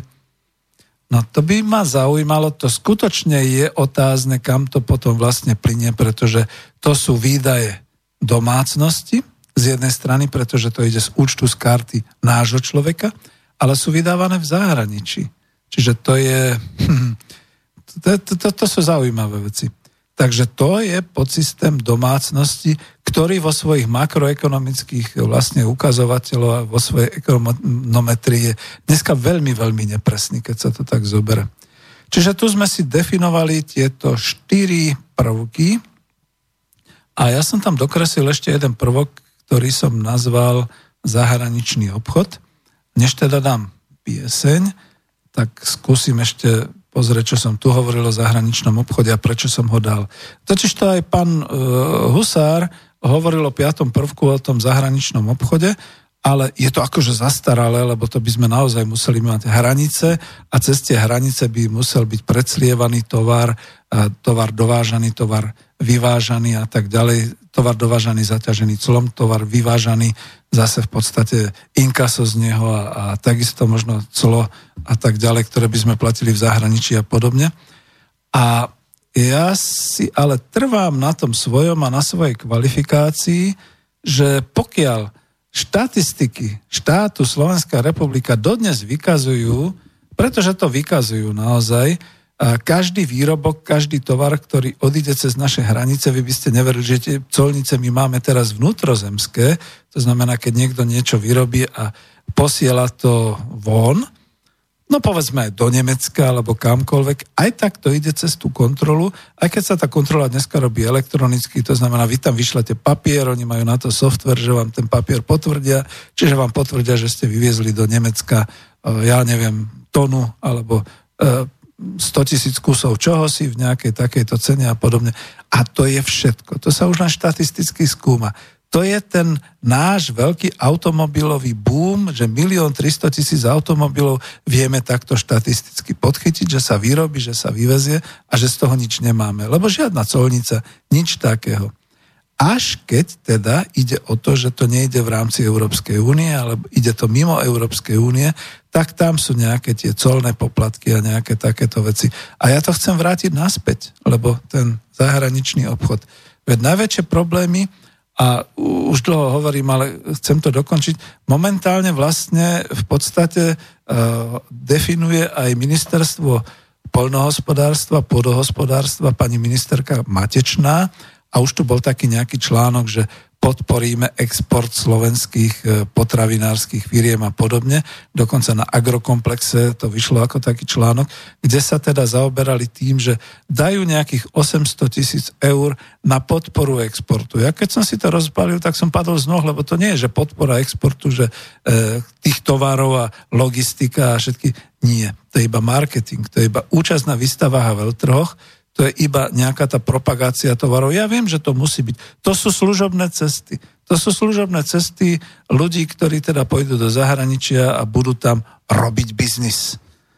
To je všetko pekné, ale to nie je konkrétny, konkrétna podpora exportu, e, ktorá by znamenala, že dobre, si originálny výrobca slovenského výrobku, je to inovácia, je to veľmi pokroková alebo dobrá záležitosť, alebo kvalitná, keď už nič iné. A teraz, keď to budeš vyvážať do štátu, nepoviem akého, tak my ti pomôžeme s tým, že ti pomôžeme prefinancovať to cez našu exportno-importnú banku Eximbanku. My ti pomôžeme zadotovať, povedzme, nejaké tie možno prácu ľudí, to, to znamená mzdu, možno nejaké ďalšie veci, aby ten tvoj cenový návrh e, do toho obchodu bol dobrý, aby si tam uspel teda s tou cenou a tak ďalej. My ti pomôžeme v tomto. Nie, v tomto štát momentálne nepomáha. Podpora zahraničného obchodu by mala byť práve skôr v tej pomoci. No a ten zahraničný obchod samotný. E, musím to ukončiť, lebo chcel som, príliš dlho hovorím teda v tomto smere, ale máte tam napojenie toho podsystému na podniky, na štát, na finančné trhy, na domácnosti. Tak si to povedzme len v takomto jednom, jednom malom príklade. Uh, ako podnikateľ na Slovensku mám nejaký výrobok, ktorý vyrábam, platím tým svojich ľudí, svojich zamestnancov. Podarilo sa mi nadviazať kontakt, predávam to do zahraničia, logisticky a podobne. Čo sa teraz deje na, na týchto tokoch? Ako podnik som cez zahraničný obchod exportoval, ja neviem, za milión eur. To znamená, že z tohto milióna eur to boli finančné prostriedky vytvorené mimo územia Slovenskej republiky, za toto zaplatil a cez banku poslal zahraničný odberateľ, ten v podstate je spokojný, takže bude opakovať stále tieto platby, čiže mám určitý tok financií, ktorý sa bude opakovať, pokiaľ a možno aj raz, pokiaľ budem schopný toto robiť. Z týchto peňazí si zaplatím svoju pracovnú silu, to znamená, že skutočne tam ide aj, môžeme to takto nakresliť schematicky, tok financií od zahraničného obchodu smerom do domácnosti, ľudia, ktorí sú platení, ktorí teda vedia, ja to len zmiením tak úplne bokom a možno tomu nebudete rozumieť. Tam, kam chodia teda, povedzme, pri zhotovovaní našich strojov, pri uvádzaní našich strojov do, do chodu niekde v zahraničí, títo montéry, tí sú platení jednak fabrikou, firmou a jednak sú platení práve tými dietami, prípadne tými servisnými poplatkami. Ten šikovný servisák, ktorý v zahraničí skutočne urobí nemožné, urobí tam show s tým strojom, predvedie dokonalé výkony, je tam namiesto jedného týždňa povedzme celý mesiac a tým pádom spôsobí firme to, že e, ten zahraničný odberateľ nie je jeden, ale 10 strojov ďalších nákupy, ten vytvorí príjem, dokonca dostane z toho teda aj z tých servisných nejakých dní a podobne, taký, že jemu to ide do kešene, do peňaženky a firme to vytvorí vlastne znova príjem z financovania teda toho, e, tej služby, toho servisu alebo e, dokonca tých dodávok a tak ďalej. Čiže to už máme dve napojenia. Tretie napojenie je na banku, na finančné trhy. To znamená, že v tej chvíli takýto podnik, takýto podnikateľ, ktorý má tieto možnosti, môže, a povedzme si, že aj v tých finančných trhoch máme dve banky, ktoré ešte stále sú v našich štátnych rukách, Exim banka, exportno-importná banka a Slovenská e, záručná rozvojová banka. Tieto banky môžu tomuto podnikateľovi pomôcť e, všelijakými spôsobmi. To potom budeme rozoberať ešte podrobnejšie. To znamená, prefinancujú mu určité náklady pre export a tak ďalej. Dokonca, keď mu zahraničný partner e, je ohrozená platba, tak mu Exim banka zaplatí, samozrejme za nejaký poplatok, a potom si to už bude vymáhať cez banku toho odberateľa, ktorý nezaplatil a podobne. Čiže to je napojenie na finančné trhy, na bankový systém a napojenie na štát. To by ste boli prekvapení. Tam by práve mala byť tá štátna podpora exportu, v tomto prípade, respektíve colné bariéry pri importe. Znamená, pri colných bariérach pri importe povedzme si, že zrazu povie Slovensko, že máme ohrozený hydinársky priemysel, tak vláda zavedie colné opatrenia, zvýši clá na dovoz hydiny. E, samozrejme, že keď zvýši clá a predsa len niekto bude tlačiť tú hydinu, e, budú to vyššie poplatky, to ide štátu. Na druhej strane podporí exportom povedzme naše hydinárske podniky, ktoré budú potom, potom exportovať. To znamená, že e, zas okrem toho, že naše hydinárske podniky zvýšia svoju produkciu pre zásobenie domáceho trhu, budú mať aj určité množstva, ktoré budú môcť kontrahovať, exportovať do zahraničia a tým vlastne môže podporiť štát alebo vláda tento export. Neviem, či som hovoril dostatočne zrozumiteľne, lebo som to chcel na príkladoch, ale to je ten prvok zahraničného obchodu, kde ja som zostal úplne prekvapený, že po 30 rokoch aj v rámci Európskej únie, aj v rámci takéhoto nejakého oživovania pohľadu národohospodárskeho, ten motor, ten prvok e, zahraničného obchoda v tom motore je potrebný a chýba na Slovensku. Vyslovene chýba, tak to by som povedal. Bratia Češi to majú musím povedať pochválne, že oni sú trošku takí koťuháci, takí potvoráci. Na jednej strane vyprávajú, povedzme, že z Ruskom embargo a všeličo iné na druhej strane. Frčí tam export vo veľkom cez Nemecko a, a cez Kazachstán a cez všelijaké takéto ďalšie krajiny.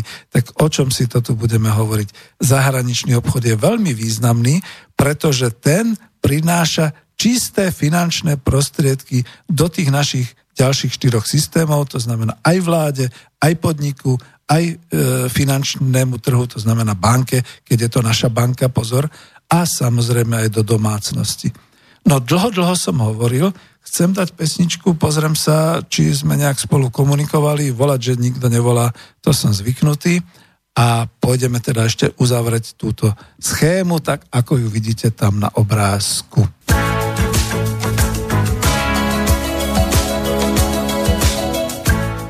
Typické pre zahraničný obchod. Máme Afriku. the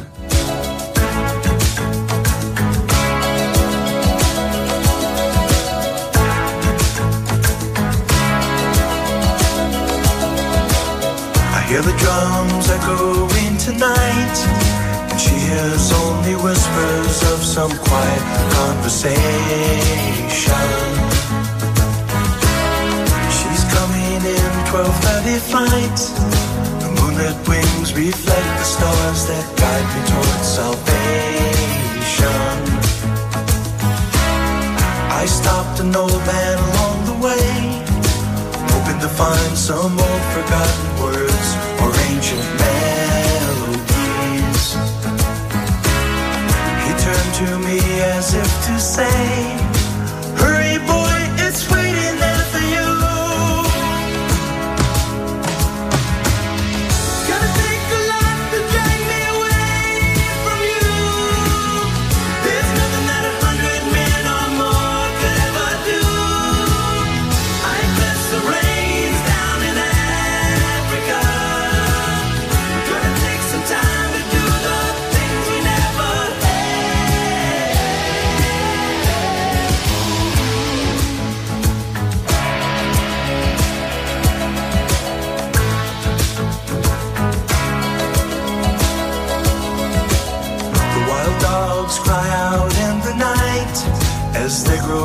restless, longing for some solitary company.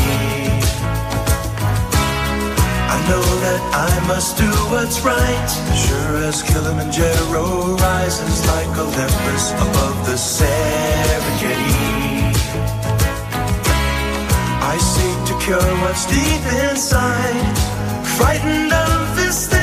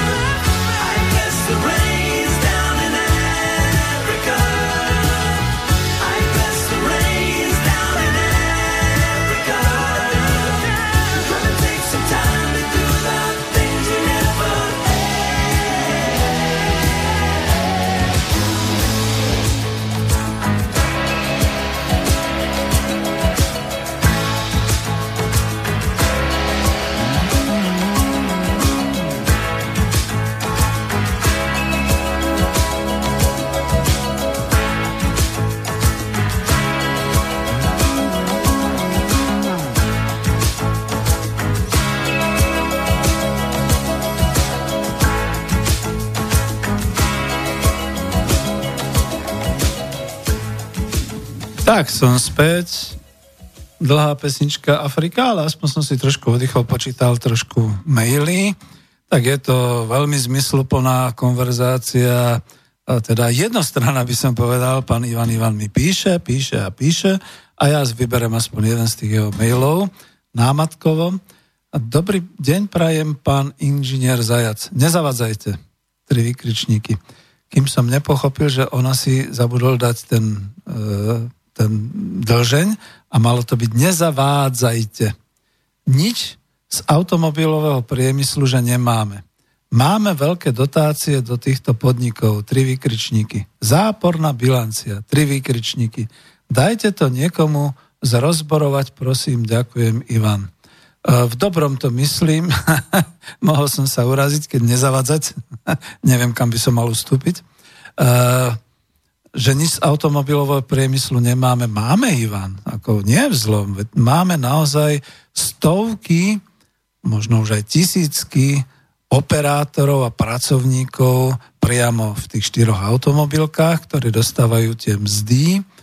Ako nebudem menovať teraz, že aké vysoké alebo aké, ale tak sú oveľa nižšie ako na západ od našich krajín.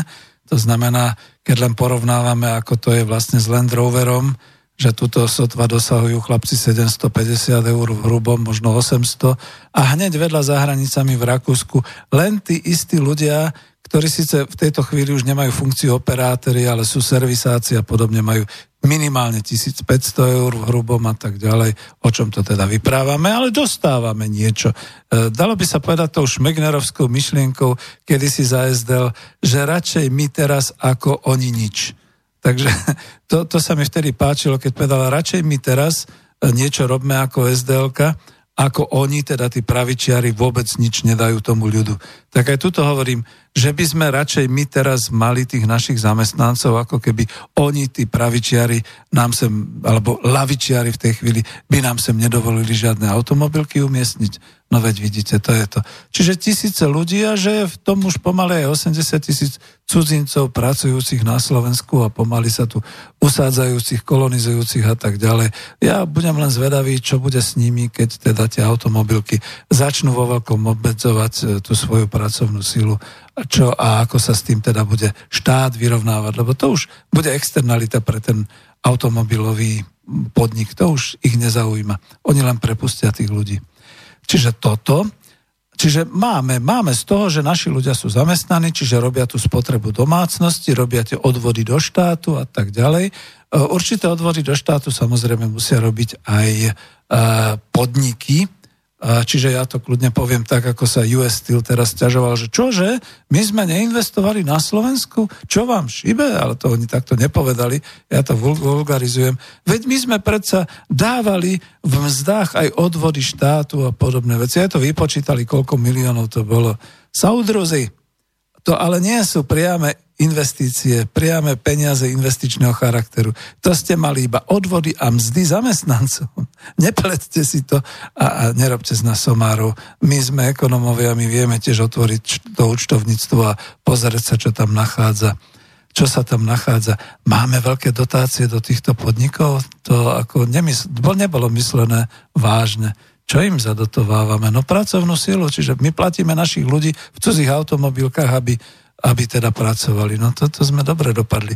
To kedy si dávno ošetril, e, myslím si, že to bolo ešte v Infovojne kedysi dávno, keď sme sa tak e, nad tým smiali. E, čiže jaké dotácie do týchto podnikov? Áno, my ich dotujeme tým, že rovnako platia za energie aj za vodu ako bežní občania Slovenska. Tam by to malo byť zmenené. To znamená, jednou seš podnikateľ, jednou seš cizí investor, ťažíš vlastne našu vodu a našu energiu, mal by si za ňu platiť skutočne svetové ceny, plus ešte niečo navyše, že v podstate ako musíme rátať s tým, že tú našu energiu nemôžeme dať našimcom, ale musíme s vami teda počítať pre vašu výrobu. Záporná bilancia, tomu vôbec nerozumiem, čo to tu je, pretože viem, že záporné dane boli pri potravinách, to znamená, že malá obchodná cena mlieka bola 2 koruny, ale záporná daň e, bola v podstate prirátaná štátom pre výrobcu, tým pádom to mlieko v skutočnosti bolo za 5 korún. ale to asi niečo iné myslel. Dajte to niekomu zrozborovať, prosím. A milé rád. A že by niekto prišiel a urobil taký rozbor, no bol by som potešený. To by nás trošku ako zase posunulo ďalej, klub národohospodárov. Ak viete o niekom, povedzte. Ešte tam bola nejaká vaša myšlienka, čo sa týkala, no pochválili ste pána profesora Husára, to som veľmi rád. Aha, že prečo nerobíme nejaký rozbor nejakého konkrétneho podniku a tak ďalej. Nerobíme, pán Ivan. Ja na to nemám oprávnenie. Na to potrebujete mať skutočne podnikateľský, ja neviem, ako to povedať, licenciu, certifikát alebo podobne, byť vlastne nie tak ani, že analytikom na voľnej nohe, ale byť priamo v podstate naozaj tou firmou, ktorá môže robiť takéto audity a takéto veci, veď ako preboha, snad sme na nejakej tej odbornej úrovni a rozumieme si. Dobre, čiže toľko to boli tie naše maily. A keď sa vrátim naspäť k tomu, čo by sme chceli už len možno dokončiť, ak teda hovoríme o motore ekonomiky, e, tu sme si uviedli teda také tie štyri, dokonca už aj piatý podsystém motoru ekonomiky, ktorý vieme teraz už rozoznať, budeme potom vedieť rozoznávať určité toky medzi jednotlivými tými systémami. A čo nám komplikuje život, to je to, ako keď teda Lajk eh, by otvoril telo a videl by tam to srdce uprostred toho všelijakého mesa, krvi a ciev a žil a všeličoho.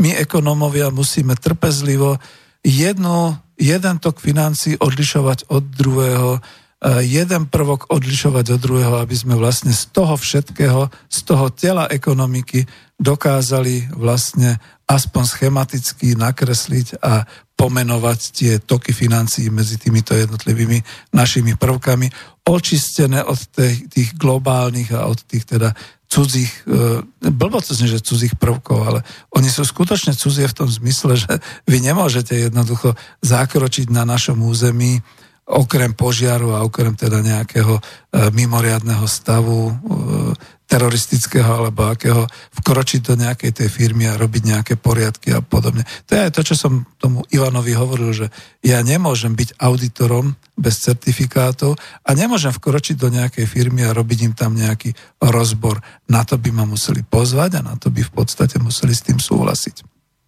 Takže tak. Čiže takto je definovaný na makroekonomickej úrovni celý ten e, súbor podsystémov, ako je domácnosť, trh, vláda a podnik, plus teda zahraničný obchod. A treba si potom položiť otázku, čo je vlastne národné hospodárstvo. Profesor Husár odpovedal na túto otázku citátom z diela československého ekonóma Engliša. To bol minister financí z Prvej republiky Československej. On mi ukazoval aj takú tú hrubú knihu. Ja dúfam, že niečo z nej budeme teda dávať aj na e, portál Národohospodári a citoval tu. Čo je teda národné hospodárstvo? Je to každý samostatný účelový súbor, v ktorom sa odohráva e, starostlivosť ľudí o udržanie a zlepšenie života. Je to hospodárstvo. Profesor Husár ďalej definoval makroekonomický prístup a to takto. Povahu týchto rôznych prvkov hospodárstva môžeme študovať alebo inak povedané, môžeme spoznávať štruktúru a dynamiku týchto hospodárskych jednotiek. To je primárnou úlohou ekonómie hospodárskej vedy. A tak je aj ekonómia zo širšieho hľadiska jednou z vied o človeku a o ľudstve. Treba zabezpečovať prostriedky pre ľudí, čiže ekonómia je vedou o systéme a poriadku, v ktorom sa odohráva starostlivosť ľudí o udržanie a zlepšenie svojho života. Hospodárstvo teda ekonomika, to nie sú rozmary mocných v úvodzovkách. Ja vždy zbožňujem tieto citáty pána profesora, lebo on ich vie tak okoreniť potom. A tuto by som sa chcel zastaviť, že prečo to teda vlastne všetko robíme. Ja som si z hrôzou uvedomil, že stratil som prehľad o Slovensku, o jeho ekonomike. Cestujem často autom. A teraz prídeme niekde, odbočíme z cesty a ideme a ja hovorím, Bože, ja som si pamätal kedysi dávno, veď my sme mali naozaj tú geografiu ekonomickú. Museli sme vedieť o počte husí v Petržálke. Museli sme vedieť, kde ktorý podnik ako stojí, čo buduje a aj v takej určitej dynamike boli na to dokonca aj blbo to znie teraz, že semináre, cvičenia, ja to potom ešte pomenujem, ale dnes, keď idem po Slovensku, ja neviem, pretože tam stojí uprostred pola akási budova, Dokonca nemá ani označenie, takže ako ťažko to je utajené. Vy nemôžete prísť bližšie k bráne, tak ako si Ivan myslí a povedať, viete čo, ja som taký zvedavý občan Slovenskej republiky, môžete ma pustiť, no ja by som chcel vedieť, čo tu vyrábate, ako to vyrábate, koho tu zamest... To sa nedá, to sa nesmie. A dokonca začínam pochybovať, či vôbec na toto majú oprávnenie aj naše štátne orgány a naša verejnosť. E, možno, že ten poslanecký prieskum, že to by bol nejaký prvok, ktorý by im umožnil otvoriť brány do každého takéhoto nejakého podniku, prevádzky a podobne. No a ešte perličky poviem, už, už sme v závere, takže na budúce budeme hovoriť o tokoch hospodárstva, teraz sme si povedali ten systém a pomenovali sme. Také perličky, že keď som cestovával ako coach, tréner e, za čes u tých chlapcov, technikou, tak vlastne oni ma vodili a teraz sme prudko zastavili, on nehal bežať motor a hovoril, vieš čo, ja tu potrebujem len skontrolovať, ako je to, lebo máme tu vysoký odber, viete, že e, tie odberové hodiny, to sú vlastne majetkom Česu, lebo to bolo v Čechách a e, oni sú vždy na území toho e, užívateľa, toho odberateľa. Ja to tu potrebujem skontrolovať, lebo máme príliš vysoký odber, ale ja sa bojím, pretože mám také podozrenie, ktoré ti nepoviem, lebo sa posereš, keď ti to poviem. No, pardon, že to tak hovorím. Dobre, tak e, ja som si sadol na jeho miesto vodiča, naštartované auto. On tam vybehol s takým tým nejakým jeho merákom, dostal sa až za bránu, tam niekde čo si zašuštilo. E, dosť som trpol, že čo to bude. Potom zrazu celý vybe, vybehol celý s vytreštenými očami, hovorí, jeď, jeď, jeď tak skočil mi do auta, ja som zaradil, rýchle sme odišli, ako čo sa deje. On hovorí, no tady byla e, provozovna Vietnamcu, oni tu vlastne varili pervitín, respektíve ešte za tým, za domom robia marihuánu, teda pestujú. Že je to vysoký odber energie a tak ďalej. Eko, a toto nemôžete poslať policiu? A on hovorí, nie. Pokiaľ sa nedeje nič trestného, policia tu nemá prístup. Zas ďalšia otázka, reku, a teraz, ale to je váš odber, to je, on hovoril, no práve, že my sme zistili, že tento odberateľ není prihlásený, on to vlastne berie na čierno, reku, tak môžete zasiahnuť. Veď oni zasahovali. To bolo niekde v rokoch 2000, myslím, že 9, možno 2008, celá tá aféra, keď mal Čes tie svoje skupiny tých černoodencov, ktorí doslova akože prepadávali prevádzky, celá demokratická verejnosť sa voči tomu búrila.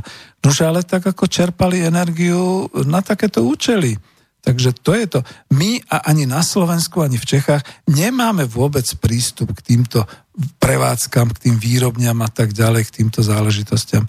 A chcem to ukončiť zase tým opačným kontrastom, že v podstate, keď som na vysokej škole vlastne v rámci tých cvičení a dokonca to bolo aj v rámci dobrovoľnej spoločenskej práce pracoval pre ISEC Slovakia, čo bola, boli tie výmené stáže a výmené brigády. Ja som si doplňal vedomosti o podnikovej sfére na Slovensku tým, že som skutočne zašiel ako kravaťák v obleku za riaditeľom alebo za niekým z nejakého toho podniku a teraz som mu ponúkol, že môžu u neho pracovať nejakí tí študenti vysokej školy ekonomické a tak ďalej. On ma potom zoznámil s tou prevádzkou, kde by čo by. Boli to tam také doslova de- definované veci, čo sme spolu preberali. A ja som skutočne bol ten, ktorý poznal, že tadiaľ to idem po Slovensku, tu je taká výrobňa, tu je taký závod, tu je taká e, úradovňa, teda office, vtedy sa to ináč volalo, kancelária a tak ďalej, všetky tieto veci ale dnes to už neviem. A dnes si ani neviem predstaviť. Idem okolo Nitry, vidím uprostred úrodných lánov, čo si, no chvala Bohu, že to tam je označené, že Amazon. Vidím tam, čo si ďalej uprostred úrodných lánov, ako stojí v šírom kukuričnom poli taká budova, povedal by som taký sklenený panelák a ja už som povedal, cere, odfoď mi to, prosím ťa, dám to niekde na nejaké naše avizo v budúcnosti. Nevieme, čo to je. Nenájdete o tom žiadnu informáciu. Čo sa tam vyrába? Tanky, pervitín, alebo čo sa tam vlastne robí? Ako to je vlastne? Neviete nič o Slovensku, o jeho hospodárskych prvkoch. Čiže za to je potrebné a národospodári by to mali vedieť a robiť. A prečo je to potrebné? Uh, Ivana už nebudem čítať, ja posielať ďalej všetky svoje tieto, ale prečo je to potrebné? Pretože ak sa niečo stane, len nedávno sme si pripomínali augustové výročia. V 68. sa veľmi dobre pamätám aspoň na výzvu vlády, aby uh, fabriky dodávali do obchodov, aby vyrábali, aby neprestávali vyrábať. Išlo o potraviny vtedy. V 44. sme mali vynikajúcich národohospodárov Imricha Karvaša, Petra Zaďku, ďalších, dokonca aj ten minister hospodárstva Medrický, ktorý bol potom odsudený a podobne, oni mali prehľad o našej ekonomike Slovenska v tom čase, v čase fašistického slovenského štátu. A oni vedeli, ako aj v tom účtovníctve to urobiť tak, aby sa do stredu Slovenska dostávali materiálne zdroje, samozrejme už pod vplyvom Vianočnej dohody pre budúce povstanie, pre vojenské vystúpenie Slovenska, že tam v podstate bolo, teraz bolo niekde v novinách prevedených niekoľko e, miliárd e, korún slovenských, slovenského štátu, len pol miliardy bolo použitých v povstaní a tak ďalej, zlaté zásoby a tak ďalej, všetky tieto veci. Ja by som mal otázku, teraz by som povedal Ivan, a smerujte túto otázku do vlády. Soudruzi, a vy viete, že keby došlo k niečomu, naozaj k nejakej mobilizácii alebo k nejakej situácii. Máte premyslené, máte prehľad, kde čo je a čo kam povedzme disponovať a poslať, ako to urobiť, aby nám neprestalo viaznuť zásobovanie, výroba, finančné toky, všetky takéto veci. Veď kvôli tomu sa my ako národohospodári o túto problematiku zaujímame a kvôli tomu chceme, aby ste sa pozerali na ten diagram, ktorý tu bol vytvorený svojimi týmito očami, lebo graficky je ten motor ekonomiky znázornený.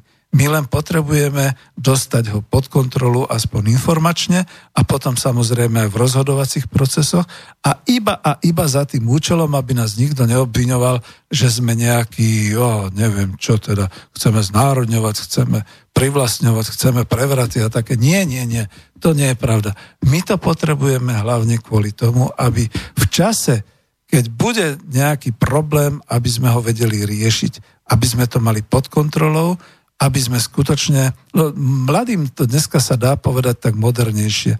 V prípade, že nastane blackout, to znamená vypnutie prúdu a energií, že všade zhasne, nebude nič fungovať a tak ďalej, sú a zda už pripravené nejaké tie opatrenia niečo pod kontrolou. E, sú technici, ktorí budú vedieť, na aké úzly ísť a čo opravovať a tak ďalej. V prípade takého v úvodzovkách blackoutu ekonomiky, že zastane výroba, že budú viazať finančné toky, že sa prestane cez bankomaty vyplácať hotovosť, že vlastne internet zmizne, čiže si nebudete môcť ani cez internet banking nič vybaviť alebo objednať alebo podobne. Že mobily začnú zlyhávať, že sa nedovoláte a tak ďalej. Všetky tieto veci.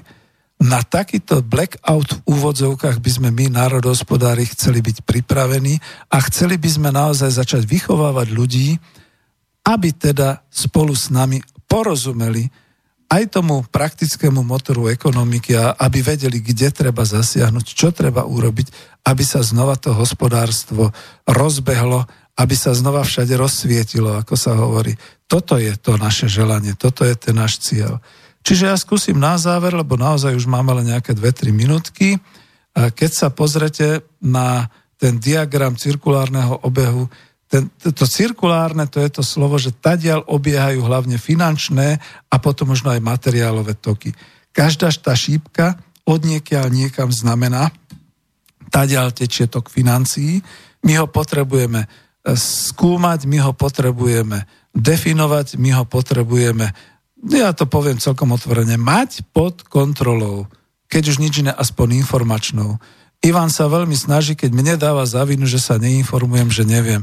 Ivan, a vy viete? Tak potom nehovorte. Ja budem veľmi rád, keď toto bude mať v podstate e, niekto pod kontrolou, pretože myslím si, že ani vláda takéto veci dneska pod kontrolou nemá.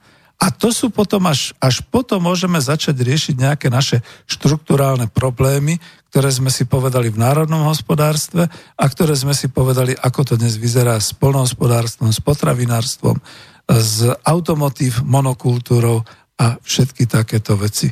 Zatiaľ teda, aspoň aby ste mali prehľad a len tak ako na domácu úlohu, to už máme len minútu pomaly, len tak na domácu úlohu Pozrite si, nakreslite si a začnite si vo svojom okolí zadefinovávať, kto sú to, aké podniky tam máte, koho sú vlastníctvom, čo vlastne vyrábajú, e, trhy finančné, povedzme banky, bankomaty a podobné veci, domácnosti, no zóny, čo všetko všade, aké reštaurácie, aké obchody, aké nákupy a tak ďalej. Zahraničný obchod zatiaľ vynehajte, to pochybujem, že sa niečo podarí. A prípadne naozaj ešte vláda, že teda ako, ako je zabezpečený ten chod tých verejných financií na vašej úrovni. No možno obce, možno okres a tak ďalej.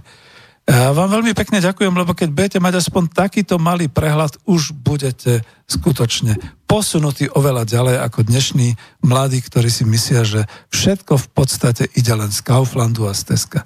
Zatiaľ veľmi pekne ďakujem za počúvanie. No a bude to vyzerať tak, že budeme pokračovať, lebo finančné toky sme vlastne už nehali na budúce. Do počutia a ďakujem vám. Táto relácia vznikla za podpory dobrovoľných príspevkov našich poslucháčov. Ty, ty sa k ním môžeš pridať. Viac informácií nájdeš na www.slobodnyvysielac.sk Ďakujeme.